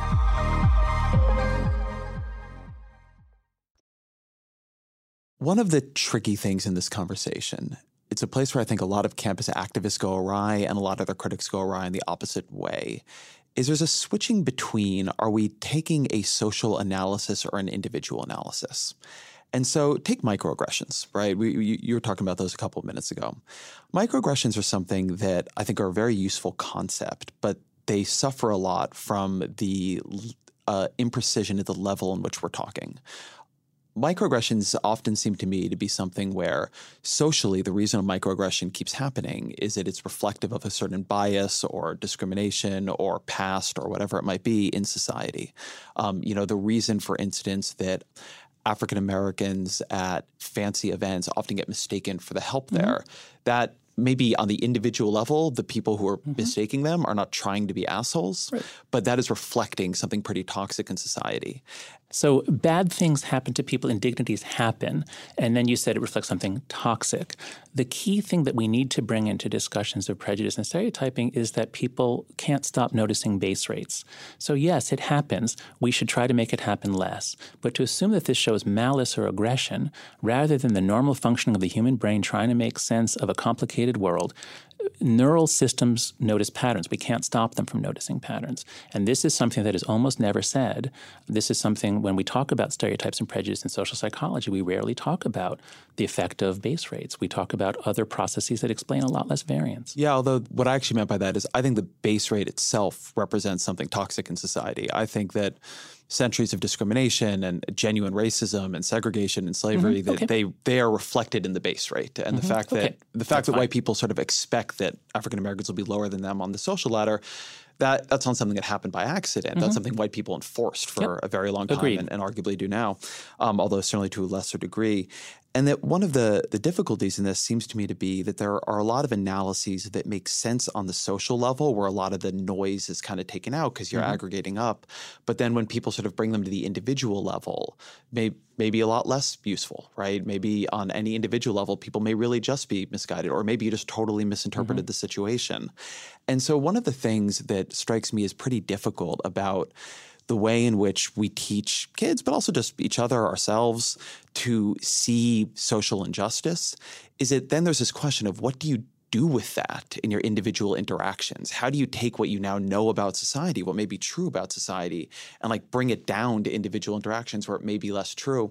And one of the things that, that you guys write, I think, pretty interestingly about in the book is this idea of victimhood culture, mm-hmm. which does often strike me as a social analysis now being turned around on yourself right? An analysis that may be true of society as a whole. Now you're using it to frame yourself in the cosmology of your world. Do you want to talk a little bit about mm-hmm. these sort of honor, dignity, and victimhood yeah. cultures distinctions? Yeah, this is one of the coolest ideas that, that I've found. It's from um, two sociologists, Bradley Campbell and Jason Manning. They wrote this amazing paper in 2014. So they they picked up uh, this new discourse about microaggressions very early because you know it's not that it didn't exist before 2014. It's just that it was kind of hidden in a few departments at a few universities. So they wrote this amazing paper in 2014 in an obscure journal, and I read it after our coddling article came out. I read it that fall of 2015, and it was like the Rosetta Stone for understanding a lot of what was going on. And what they argue is that every culture, people are competing for prestige. And so, how do you get it? Well, a very common form of human culture is an honor culture, in which men have a certain kind of honor and women have a certain kind of honor, you know, tied to their virginity, their virtue, that sort of thing. Uh, and for men, any tiny slight um, is an affront to the honor and must be addressed. You can't brush it off or you lose, you lose status. And so honor cultures breed dueling, they breed a lot of violence. So it's, it's a real advance when Western societies, especially as they take up commerce and trade, in commerce and trade, you have no no need for all that stuff. It's inefficient. With commerce and trade, the moral domain shrinks. You honor your obligations to me, I'll honor mine to you. I'll let you live your life, you let me live mine. In a, what's called a um, a culture of dignity, people are assumed to have dignity. And if you say something that's insulting to me, I can say, I don't care. I can say, sticks and stones will break my bones, but names will never harm me. I'm late for a job interview. I'm not going to fight you. I don't care about what you think.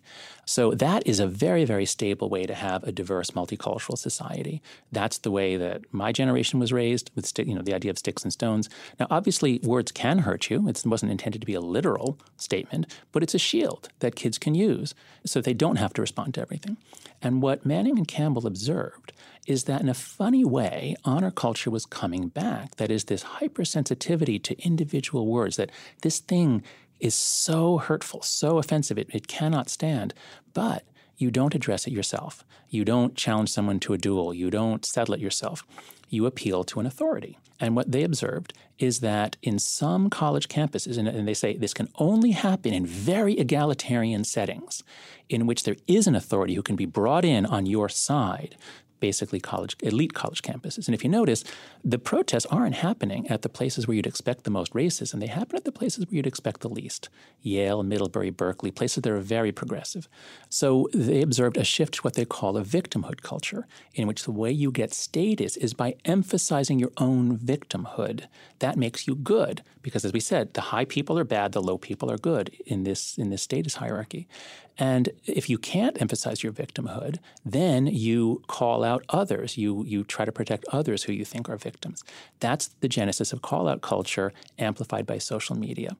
So if you can imagine young people, some of whom get lured into a victimhood culture, they are now trying to emphasize their weakness and victimization, which is a really, really bad thing. I mean, we spend so much time in the academy saying we've got to stop saying chairman, you know, or anything else because words, you know, word with labels, people are so sensitive to words, and then we encourage people to call themselves victims or even survivors. Even that's not a really an empowering term. We talk. I just there was just something, uh, an article about math trauma. Somebody wrote about survivors of math trauma. Oh, I associate with this. okay, well, if you my father's did, a mathematician, and no, I actually don't know what this article's about. Okay, but I, I, I was quite traumatized by algebra two specifically. Okay, so that's so that's concept creep. You mean you hated it? Do you mean you were damaged and you're made a less effective? I'm kidding. That, but, that, right, but that's the point. Is that um, words do matter, and if we encourage but so what is the idea of math trauma? Oh, the idea of it is like why would a smart person believe in math trauma? Let me ask you that question because I don't know what this concept is. Well, it's con- I'm curious yeah. about it. So generally, the way concept creep works is you take a psychological term. So certainly, there's math anxiety, no doubt about that. People can even have panic attacks um, in, in a math test. So no doubt about that. It's it's important that people study that and try to help them. But trauma trauma used to refer to physical damage to tissue. And then gradually over the 20th century, we allowed for PTSD and that they have to be major, like life threatening fear. Um, so trauma used to have a particular meaning. If we allow people to say, oh, you know, if that person comes to speak, I'll be traumatized, it means you'll be upset if young, and this is part of safetyism, if young people have come to believe that negative emotions, even strong negative emotions, mean that they're in danger, then someone has to protect them. And if young people don't have hundreds and hundreds of chances to experience strong negative emotions and then get through it without anybody helping them, then they're not ready for college. So this was a this is a point you all make in the book. I'd actually like you to expand on a little bit. Can you talk about how framing yourself as a survivor or framing yourself as a victim can actually change how you physiologically or psychologically respond to things in your life because because this felt to me like an important point. Mm-hmm. Yeah, so so let's let's just make sure we have all three of the the great untruths on the table here. So we already talked about great untruth number one, uh, which is the untruth of fragility, um, and that was where we talked about anti-fragility, and people are actually anti-fragile. And if you don't know that, you'd think that I need to be defended from negative emotions because negative experiences will damage me great untruth number two is called the untruth of emotional reasoning, and that is always trust your feelings. Students are sometimes told that. I think Kanye West tweeted something about that recently.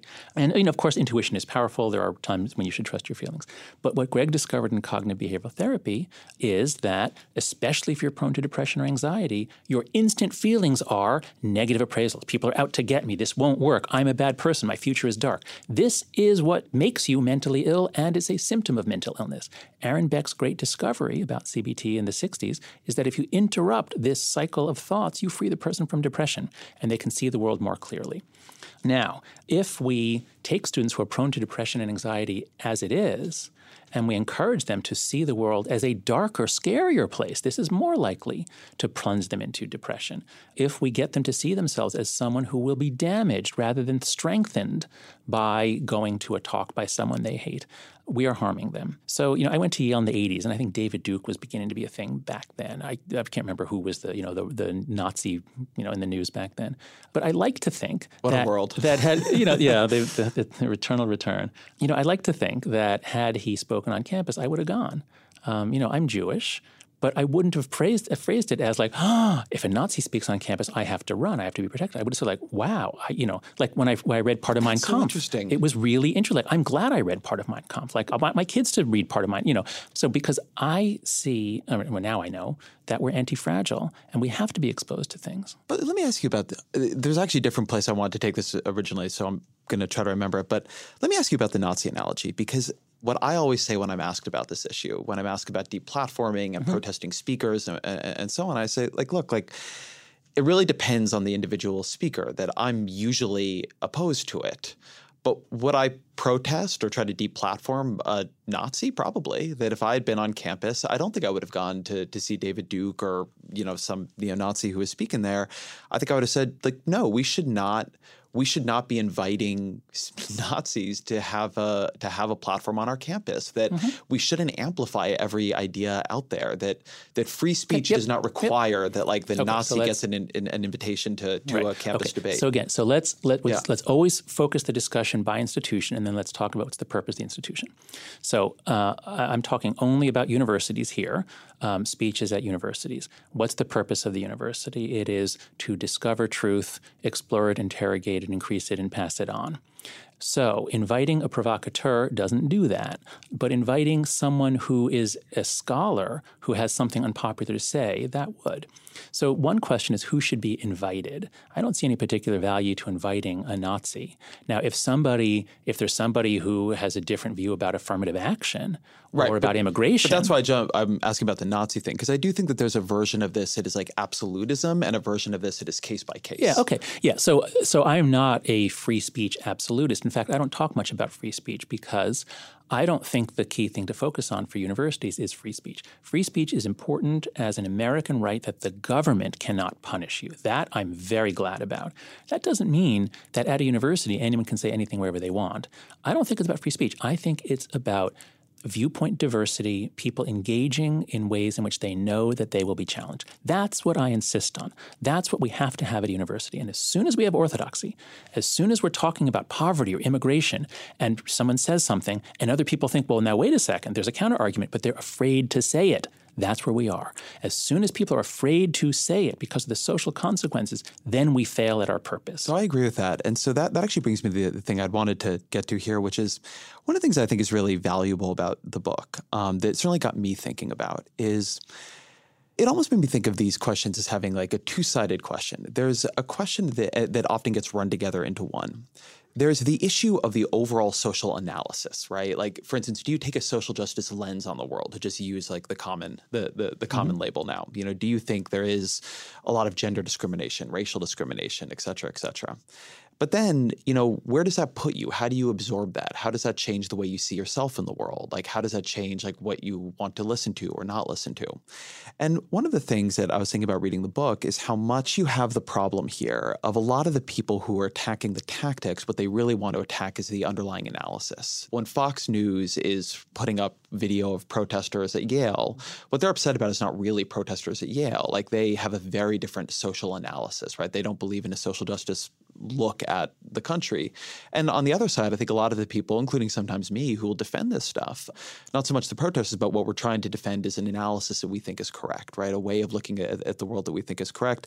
And I think a question that your book brings up, and, and I think it does so in an interesting way, is you know, how could you separate those two things? How can you have an analysis and approach to inequality and injustice that is, you know, quite honest about it, right? That doesn't dull it out because that would be, you know, easier, but that doesn't leave students people in general feeling disempowered or feeling mm-hmm. like the only way forward is to kind of cocoon themselves or to stop like having conversations with okay. people who don't disagree with them separating out like the the structural analysis from some of the psychological consequences of being radicalized in that way seems like a very hard and important okay. question so you keep asking about these issues about justice and social justice let's go right into that let's talk about that so let's look at cases of gender inequality of outcomes so in the tech industry you know the number of people in programming and engineering engineering jobs, it varies by company, but around 20% female. In non tech jobs, it's generally, in most of the companies, it's fairly well balanced. So, are you committed to saying, because you said there's a particular view, are you committed to the view that the reason for the gender imbalance in the tech jobs and the engineering jobs is because of structural factors or sexism? In are you committed spe- to that? In tech specifically? Yeah. No, I'm not committed to anything. Okay. Um, oh, good. Okay. Well, what I so would what say is this perspective that you are talking about? that there is that there's widespread racial and gender discrimination in American society. That that Sure. that, that Okay. is that is the Fine. perspective. And and are you open to looking at any place and are you open to saying, "Oh, hey, there's none there"? I am, um, although Have you ever heard anyone say that from the progressive activist side? in different places, sure. Okay, like where? Where is it agreed that there is not gender discrimination? Well, there's not in, in not in an industry, but in individual cases, it all. so every comes up. industry and every company. I don't know about every company, but so well, I guess let's use tech here because I think that's what you want to talk Mm-hmm. Yeah. about. So I do not associate myself with the view that in a perfectly equal society, it would necessarily be the case that the tech industry would be 50 50 male female. Thank you. But I also don't associate myself with the view that we are somehow in a perfectly equal society where the mm-hmm. current imbalances in the technolo- in the tech industry reflect mere you know object versus person orientation or anything else. I've heard enough testimony and seen enough evidence of what it is like trying to be in that pipeline or how people are treated when they are young and going into these industries or young and going into these topics um, to think that the discrimination problem is very real um, and that we have warped the pipeline in profound ways. I think a very difficult thing about looking at any of these issues is that people want to be able to look at where we are in society and draw some firm conclusion about, you know, well, was this discrimination or is this just some kind of innate difference between men and women or mm-hmm. white people and Asian people or whatever it might be? And the problem is, in society is so complex, and we do have so many inequalities going in sometimes in a number of different directions that you can't unwind it like that. We just we honestly don't have the Okay. evidence. But so well, on some things we do. Okay. So let's let's start with the question of gender discrimination in tech, and I'd like to separate two very different things. One is the numerical counting of who's got what jobs, and the other is the culture, whether the culture is dismissive or degrading. Um, and from what I can see, obviously the numbers are imbalanced, and in many companies there is a toxic bro culture. So that uh, what we do in the book. So we have a we have a chapter on social justice. We have a chapter on identity politics, and something that I'm, I'm very pleased with that we really made a deliberate decision. It seems to be working out. Is we we really tried to not go in and say, oh, the, you know, this is good or this is bad, but to say, okay, social justice. It, it's not a meaningless term at all. It has meanings. Let's unpack them. And there are some forms of justice that are clearly issues of justice, and then there are some things that are done that actually sometimes require injustice. So we distinguish in the book, uh, we focus on there's distributive justice, so are things being distributed according to some uh, some principle of equity or desert, and then there's procedural justice, are people being treated properly, given uh, proper and equal dignity, and so if it is the case, and I often hear this, if it is the case that in a in an organization when a woman says something, people don't really respond, but then a man says the same thing, and then they respond, that is a, a, a problem. That is uh, an indignity. That is inefficient. That is bad. That should change. And that is one of the things. I, so I teach at NYU Stern. I have MBA students. That is one of the things that the women say that that still goes on. By all indications, to enter the corporate world now is vastly better for women, for people of color, for gay people than it was in the 80s or 90s. So there's been huge progress, but that one still goes on. So to get back to tech, the the argument that there's a bro culture, yes, that is a problem. That is an injustice that should change. There's a separate issue about numerical representation, and here's one where we actually do have evidence. There's uh, very consistent evidence from a lot of sources that men and women are very, very similar in their abilities and very, very different in what they enjoy. And if you look at kids play, if you look at what kids do when as soon as the adults leave, they do more gendered play. So, you know, the Damore memo, he actually did a pretty good job reviewing the research. You know, it, it created a moral panic. Google fired him because the number one rule is you don't criticize a diversity policy. Even if it's backfiring, you don't criticize it. So I think the whole Google memo mess um, was a result of our inability to actually use evidence to solve problems. There's so much fear, there's so much activism and moral passion um, that we can't actually figure out what's going on. But I would like to ask you are you willing to say that boys and girls enjoy playing in different ways, or do you think that they're the same? No, absolutely. okay. there's a weird thing, you know. So my friend and colleague Matt Yglesias, every couple of months, he um, likes to tweet out uh, I forget the exact way he phrases it, but I believe there are innate biological differences between men and women, and oh, then okay. like nothing happens because like the point is that it's actually not the particularly dangerous or even a particularly controversial thing to say. Like, of course, there are biological and innate differences between men and mm-hmm. women, and I do not share your high opinion of the Damore memo, which I didn't. I actually just thought was like a poorly done blog post. Um, I also don't share the view that it should have caused this gigantic panic. Um, it just seemed to me like a little bit of a kind of ridiculous thing on on on a lot of sides. But what I do think, and I want to be careful because I genuinely don't have super strong views about the technology industry around gender at all. It's just not my issue, and it's not something I study. But I think that there is a desire to work backwards from where we are and to pull together information that then says, oh, well, see, because um, where we are, then you can sort of tell this just so story about people oriented versus object oriented mm-hmm. and what people like to play with. You know, there's a lot of evidence that depending on how you teach different kinds of computer science, you get very different results in whether or not um, women are interested in it. You can teach computer science as a very kind of abstract, highly quantitative, like highly mm. kind of sterile okay. thing, or you Great. can frame it in terms of the actual problems you're helping people to solve, and you can frame. Yeah, there's a lot of ways. Of that. But yeah, but, but should, that's a little bit what I mean. The, that one of the problems I often see come about is that people take an existing reality in society and then you know they sort of like flip it around and say well what we need to do is show you know and there's a lot of evidence for a lot of different things depending on how you read it what we're looking for is whether or not there's evidence that could lead us to say this existing inequality mm. is reasonable and rational, so nothing needs to be done really to change it. Mm-hmm. And people seem very attracted to those kinds of arguments. Um, when these things are very complicated, like what mm-hmm. is the tech industry, right? Like I actually think I think the best version of this argument was made at Slate Star Codex. I thought the Damore memo was a bad version of it, but the best version of it was Scott Alexander at Slate Star Codex, which I think like made a number of very good points, and also it opens up this question of is the tech industry the way we understand it now would that have been the tech industry? Is that the way we would understand those jobs? Is that the way it would have evolved under different conditions? Mm-hmm. Okay. Society is such a complex thing that it's just genuinely very hard to know. Yep. Um, I and, and and as I say, I don't have a super strong opinion on it, but what I do have a reasonably strong opinion on is that there's a lot of desire to just work backwards from the thing we have now, um, as opposed to wonder like, well, why does the thing we have now look the way it does? Why do we code different mm-hmm. professions the way we do code them? Right. It's to me that's where things get really complicated. And it gets complicated in part because I also don't have the other answer, right? It's okay. a less satisfying so, argument to make. Okay. So these are so a really useful concept. One of the best ideas I've encountered in the last five years is called a wicked problem. Um, it's a term coined originally by Rittel and Webber, two planning professors at UC Berkeley in the early 70s. And it came to my attention in a paper called Wicked Polarization by uh, Michael Schell, um, Shellenberger and, and Ted Nordhaus. And wicked problems are problems that don't just sit there and let you work on them. Uh, a tame problem is a, like an engineering problem, or like cholera in the 19th century was a tame problem. A gigantic problem, killed millions and millions of people. But as people studied it, they learned more and more about it, and then they solved it. Sanitation. If you, if you have piped in water, you solve the problem. But and Webber pointed out that in the 20th century, and we've solved most of those problems. Now our problems are things like poverty, education, racism.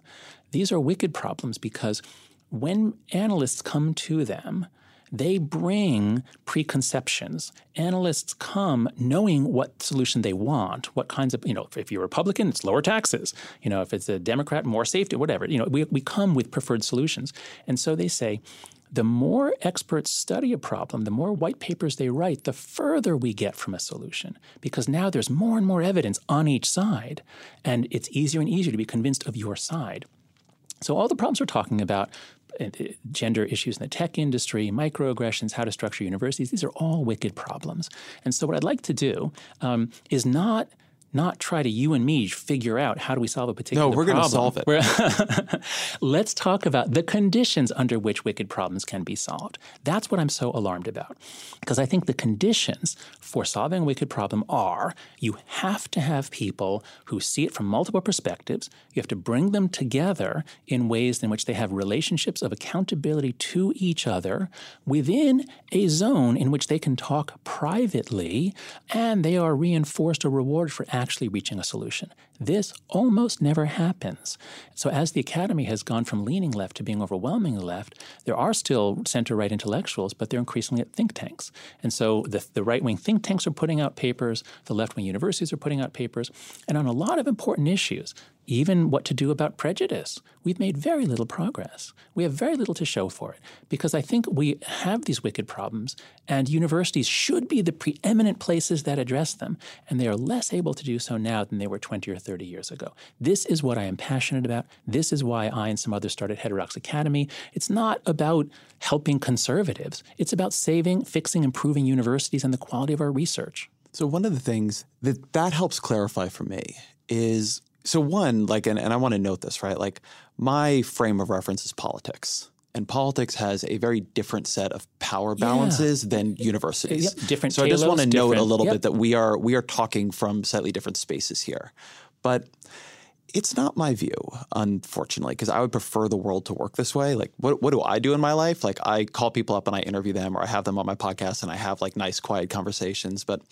it's not my view that most of the hardest problems in society are solved in these calm, like people sitting together talking ways. I think there is a a somewhat systematic tendency to both underestimate but but also sort of sanitize the history of activism and the history of confronting power. I mean, you talked a, a, bit ago in our, our discussion about this tremendous advance in rights we've had over the past 50, 60 years, the civil rights movement, the women's rights movement, the gay rights movement every one of those movements was extremely unpopular. Mm-hmm. People were angry at them. They hated them. I mean, Martin Luther King was unpopular the day he died. The Freedom Riders were unpopular. The gay movement, like think about ACT UP, like it was unpopular. Mm-hmm. Confrontation is unpopular and often necessary in part to get people yep. to see things they don't want to see. Yep. And so one of the things I was trying to do in the conversation that I realized we were sort of talking past each other a bit now was, you know, when I read the book, I was like, oh, this is very interesting. It's separating out the kind of analysis of social power mm-hmm. and social justice from the way that is absorbed and taught and acted upon, particularly at the individual level. And like that's actually something that I think I'm pretty sympathetic to.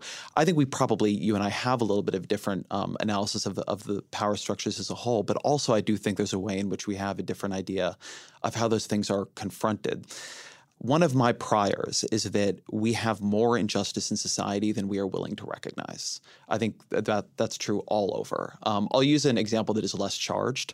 I'm a vegan. Um, I believe very strongly that the way we treat animals oh, is like yes, a moral a horror. horror. Yes, I agree. Um, but people hate vegans you tell people you're a vegan, like we are. It, there's actually this study that came out. We're one of the most unpopular groups, yeah. and you know, and the ways in which, and then it's like, oh, you're being sanctimonious, you're being, you know, like you, you, you know, the way you're doing it is turning people against you. All these same things, right? That like, oh no, yeah, maybe you're making some good points about that we shouldn't just torture chickens from the moment they're they're born, but oh, like if only you would do it in some better way that didn't make me uncomfortable. Maybe we can sit down and talk about it somehow else and that I just don't think it's true. Like I think you know, like the old adage that power doesn't give up without a fight. Uh, uh, I, I, I do think is true. One of the places where I am concerned, and I think I come in more with your analysis, is I think there are a lot of places where people have power and they don't realize it, or where they are now the power and they don't realize it. And I think for in particular on campuses, on campus, that's, that's, often right. true. But I think it creates a lot of confusion in the discussion because people are trying to ladder it up or ladder it down. Campus often acts as a kind of metaphor or synecdoche for society as a whole, and it's not. It is very distinct dynamics. Yeah, that's right. But it that's gets right. because it is important, right? It's educating future generations, but also because it's visible. I think it's a quality of kind of like shorting out the circuits as people try to like use it to say what is happening in society rather than what is happening on campus. Okay, so t- two responses. The first is you said power never gives up without a fight. So I think there is something true in that, which is that power tends to try to preserve itself. But if you take it as an axiom, and I think many people do, that it's an axiom. I think that becomes an article of faith.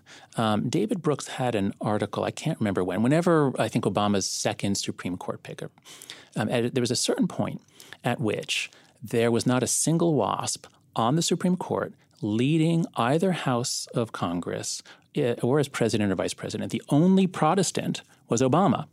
And his point in the, I can't find it, but his point, if I remember, was that the WASPs did set up basically a system that was relatively open. Of course, they had prejudices. My parents couldn't join certain country clubs, but my parents taught me that America's the promised land. It doesn't have to be perfect. It's amazingly better than any place we've ever been.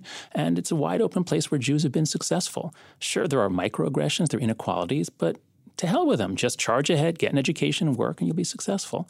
So you can say that power never gives up without a fight, and it sounds very dramatic. And there's some truth to the general principle, but as a statement of fact, it's wrong.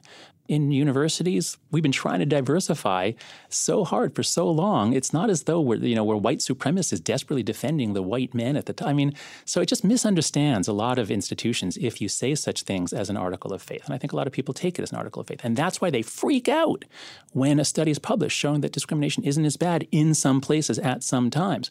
If you freak out when you see evidence that disconfirms your article of faith, you don't belong in the academy. So that's the first point. Second point was oh, yeah, interesting contrast you made between your world as politics, mine as the academy. And as you were talking, I realized actually there might be some really deep similarities, which is both worlds are based on the idea that if you have one party full of experts, should we trust them to make policy for the country? No, of course not. The whole idea of a democracy and a legislature is I mean, it wasn't necessarily there at the founding with the parties, but the idea is you have people arguing it out with rules, and what comes out is better than what any one person or small group could have come up with. So in politics, it's much more forceful, and there is a role, I think, for intimidation in politics. Um, and there certainly is a role for protest and threats. And, you know, Lyndon Johnson needed pressure from Martin Luther King and others. So your world is different. But I think our worlds are the same in saying that you have to have that dynamic. You have to have the pushing. And there can be good rules and bad rules. So let's imagine in politics, we in one country we allow assassination and kidnapping, another we don't. Which one has better politics? Which one is going to end up producing better policies? Um, let's suppose in my world, um, where you have unpopular opinions and things that we now know are true were often very unpopular when they first came out, but they had the evidence behind them. They ultimately uh, were, were proven out. Um, let's suppose we have one world, one academic world, in which scholars are free to challenge and then they can be ridiculed, but if they have the data, they prevail. And let's imagine another is if they challenge, they're fired, they're shamed, they're called racist, sexist, heterosexist, whatever it is. I would say that the first academic world would produce better results. And the world that has a call out culture with shaming and lots of people self censoring isn't going to get reliable results. My argument is we are now in that second world, whereas the world, the academic world I grew up in was a wide open place where you could be provocative. There were walls. You could say things in private. You could publish things in journals.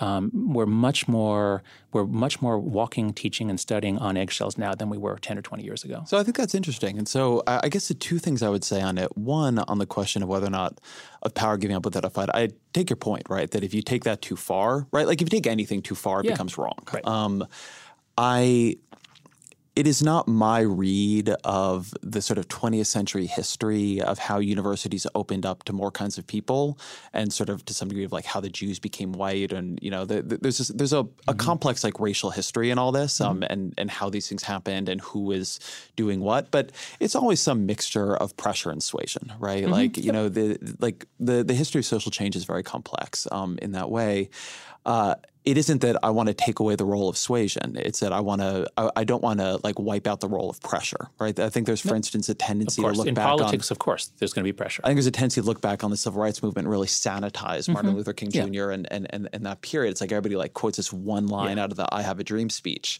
but that was a much more radical movement that mm-hmm. was very confrontational. That people were very upset about. Yeah, and that and was so, essential. It wasn't going to change essential. on its own. So then the the other thing is, um, and this goes to your point about academia. I agree. I think that you should be able to discuss things. Like I think that you should be able to have these conversations. I mean, like to some degree, like this whole show is about having these conversations. I think that we need to be careful though One thing I hear happen, I hear it happen a little bit in, in, in your rhetoric sometimes, but much more beyond you, is a tendency to sort of to frame things as all or nothing and mm-hmm. to look back on golden ages That's a that were cognitive never there. Yep. Yeah. And so like we had this world of total free of total free speech and free inquiry, you know, say 50 years ago. But now, now that we have these terrible social justice activists Mm-hmm. on campus, we don't. And of course, we didn't. We had um, a much less diverse academia. We had different kinds of speech codes. I mean, the president of Kenyon has given the uh, Sean Decatur has given this great speech on this. There were a lot of ways in which zones of inquiry were limited, and now they're limited in different ways.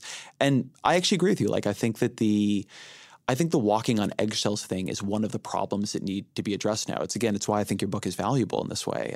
To say that we had problems at other times is not to say we don't have mm-hmm. problems now, but it is to say that I think people need to be careful about throwing out some kinds of progress because at any period in which you're having different kinds of progress, you also have instability come with that mm-hmm. progress. I and would you agree. also have people going too far in that progress. There's a lot of great academic work, and this is in politics, not about academia, but about the way in which, particularly in America, periods of racial progress bring periods of political instability, and periods of racial stagnation bring periods of political stability. Things feel fine if nobody's upsetting the apple cart, mm-hmm. but that actually doesn't mean you're making progress. It means oftentimes that you're not. What you've done is you've constructed the power structure in such a way that you're living with things you shouldn't live with. And that's why, again, one of my interests in the book, which I think you've sort of taken as a criticism, but actually was not meant this way, is I think that it is important for people who care about these issues, as I do, and sort of align themselves, you know, empirically um, with a social justice analysis. Like, I think there's more injustice in this country than people want to admit. But I think it's important, nevertheless, to look downstream and think, is this coming out usefully in the way people are acting, in the way people are talking, in the way people are organizing? Is the way people are expressing this good for them or good for the topics they're trying to go after? There's like one set of arguments about how much discrimination do we have in society, and there's another set of arguments about how do people organize around that? How do we talk about that? Like, what does that mean about having, say, speakers on campus, all the way up to what does that mean about the ways in which you confront this White House? And these are kinds of analyses that I think are worth actually separating. I think there's a lot of bad faith criticism from the right on tactics that are really about an effort to push back on a criticism of existing inequalities in the social order. And then I think there's a, some amount of defense on the left that um, appear to be defensive tactics, but are trying to defend the underlying analysis. And I think that trying to disentangle those is actually a valuable thing. Okay.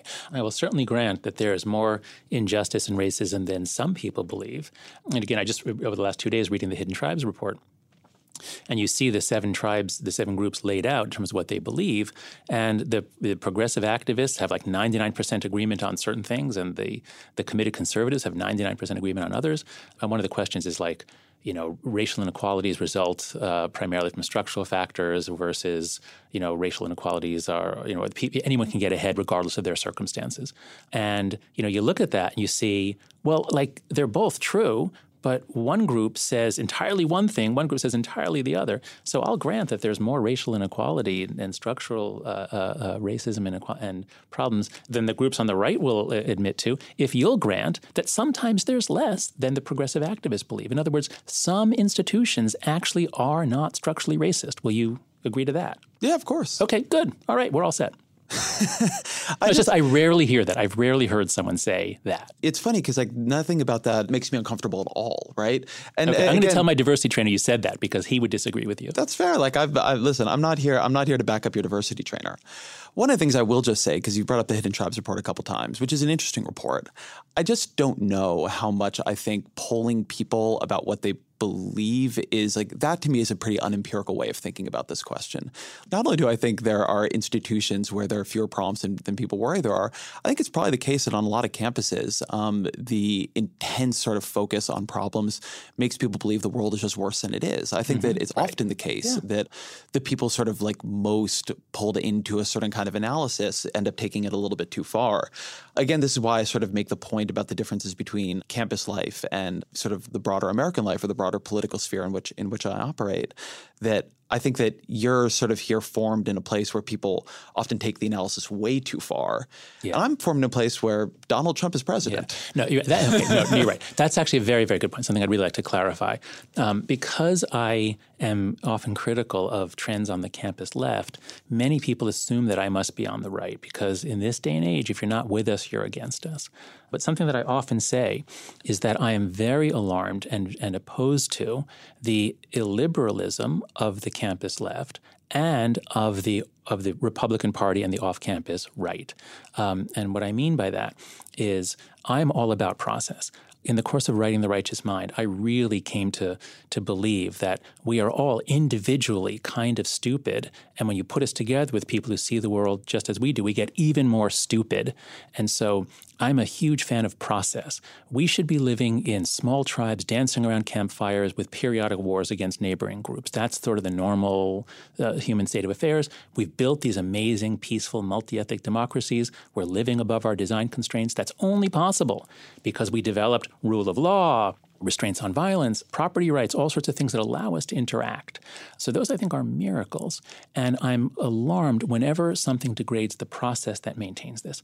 So, the magic of universities, I love being a professor, I love universities, and I see some of our magic being dissipated by this subculture of intimidation and threats so that people are afraid to say what they think and then the process breaks down. In Washington, on the other hand, um, it's complicated. And whenever I say anything about this, I hear from my friends on the right that I've oversimplified. But my view is very much that of, of uh, Norm Ornstein and Tom Mann, and it's even worse than it looks. That yes, both parties are can be blamed, and yes, the Democrats treated the Republicans badly for decades and decades. But overall, the descent down, the Republicans were more, let's say, innovative about ways to uh, ramp up the, uh, the, the the fight for control. And you know, both sides did bad things, but I think the Republicans, and then especially with Trump, have just so violated the norms that we need to have an effective democratic society. So I hope listeners will not say, oh, you know, Haidt is criticizing the extremes of social justice. He must be alt right, which is what people say on Twitter.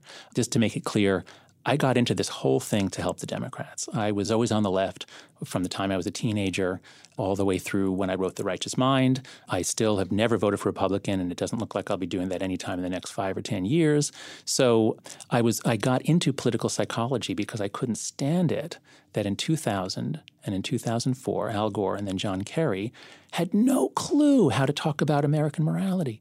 They kept thinking that you should vote for the Democrats because we'll give you a better retirement account. We'll put the money in a lockbox or whatever Al Gore said in 2000. They kept talking about self interest. They had no idea how to talk about morality. So I converted my research over from looking at how cultures vary across around the world to how left and right vary. And I did that precisely to help the Democrats win. In the process, I actually committed myself to reading conservative writing, watching conservative TV. Uh, and at first, it was very unpleasant. But once I got past my initial partisan reactions, I realized, oh my God, I never thought of that argument. I never looked at it that way. And I realized, you know, as John Stuart Mill said, I didn't know it at the time, but as I later, you know, his famous quote, he who knows only his own side of the case knows little of that. And so that has become really the, the watchword of my of my work is that we are all so limited, so prone to confirmation bias and motivated reasoning, so prone to tribalism, that we have to have good processes to bring out the best in us. Washington does not do that. Why our democracy is in big, big trouble. Now, many others are. Social media globalization has had effects on a lot of countries, but we're in really, really big trouble. And both parties are to blame, but I do think the Republicans are more to blame. I would love to have the this longer conversation with you about political psychology someday, but I think that that is probably a good place to close okay. our conversation for today. So the question I always ask at the end of the show is what are three books that have influenced you over the years um, that you would recommend to the audience? Uh, three books that have influenced me over the years. Well, I think to live in this insane time, I mean, you know, while I was writing the book, I was really anxious. I thought, you know, we're going to have a nuclear war with Korea. I mean, just the madness of our time. So um, I'll take the easy way out, and I'll say if everybody would read Marcus Aurelius Meditations, it's the it's the wisest book. Stoic wisdom is what we need now. I mean, I don't know how anyone can go through through through the day without a little Stoic detachment from the insanity. So read Marcus Aurelius uh, Meditations. In our time of polarization, when people are so quick to take offense and social relations are so much more difficult, everyone should read Dale Carnegie, How to Win Friends and Influence People. I read that in graduate school back when I was a you know arrogant, smartass Jewish kid, uh, loved to argue and offend people. I read that and realized I was doing everything wrong, and I think it's helped make me uh, just more effective in interpersonal relationships. So that's two. And let's see, what's another? Another really good book. I think for listeners of this podcast, I'll suggest Karen Stenner's book, The Authoritarian Dynamic. She's been getting a lot of play recently, and she and I wrote an article in Cass Sunstein's edited volume on authoritarianism. So there are shorter things to do, but that book turns out to be the book that could have helped Europe avoid so many of the right wing reactions. If they had taken Stenner's arguments about authoritarianism seriously and the, the importance of emphasizing common humanity, emphasizing common citizenship, not emphasizing difference, not saying we're different if European countries in particular had read Stenner uh, in 2005 and handled their immigration policy more intelligently, I think the political situation in Europe would look very different than it does today. Jon Haidt, thank you very much. My pleasure, Ezra. This was great fun. All right, that's the podcast. Thank you so much for being here. Thank you Jonathan Haidt for being here, to my producer, Jillian Weinberger, my engineer, Griffin Tanner. You know, something happened in between when I recorded this podcast and I published it, which was I happened to watch Hannah Gadsby's stand up special Nanette on Netflix. I've been using this outro space occasionally for recommendations of my own, and I was I was blown away by this piece of work and I don't want to spoil it, but I do want to say that I think it's relevant to all of this. Um, I think it's relevant to this conversation we're having, to the conversations we're having more broadly in society. It's stand up comedy, but it's also a story about stories and about how to think about people's stories and about how to think about what perspectives are getting represented. So, anyway, if you enjoyed this discussion, I think it's worth checking out Hannah Gadsby's Nanette. There's probably no piece of art I have come into contact with this year that I've been quite so blown away by. Anyway, with all that said, thank you for being here, and we'll be back in a couple of days.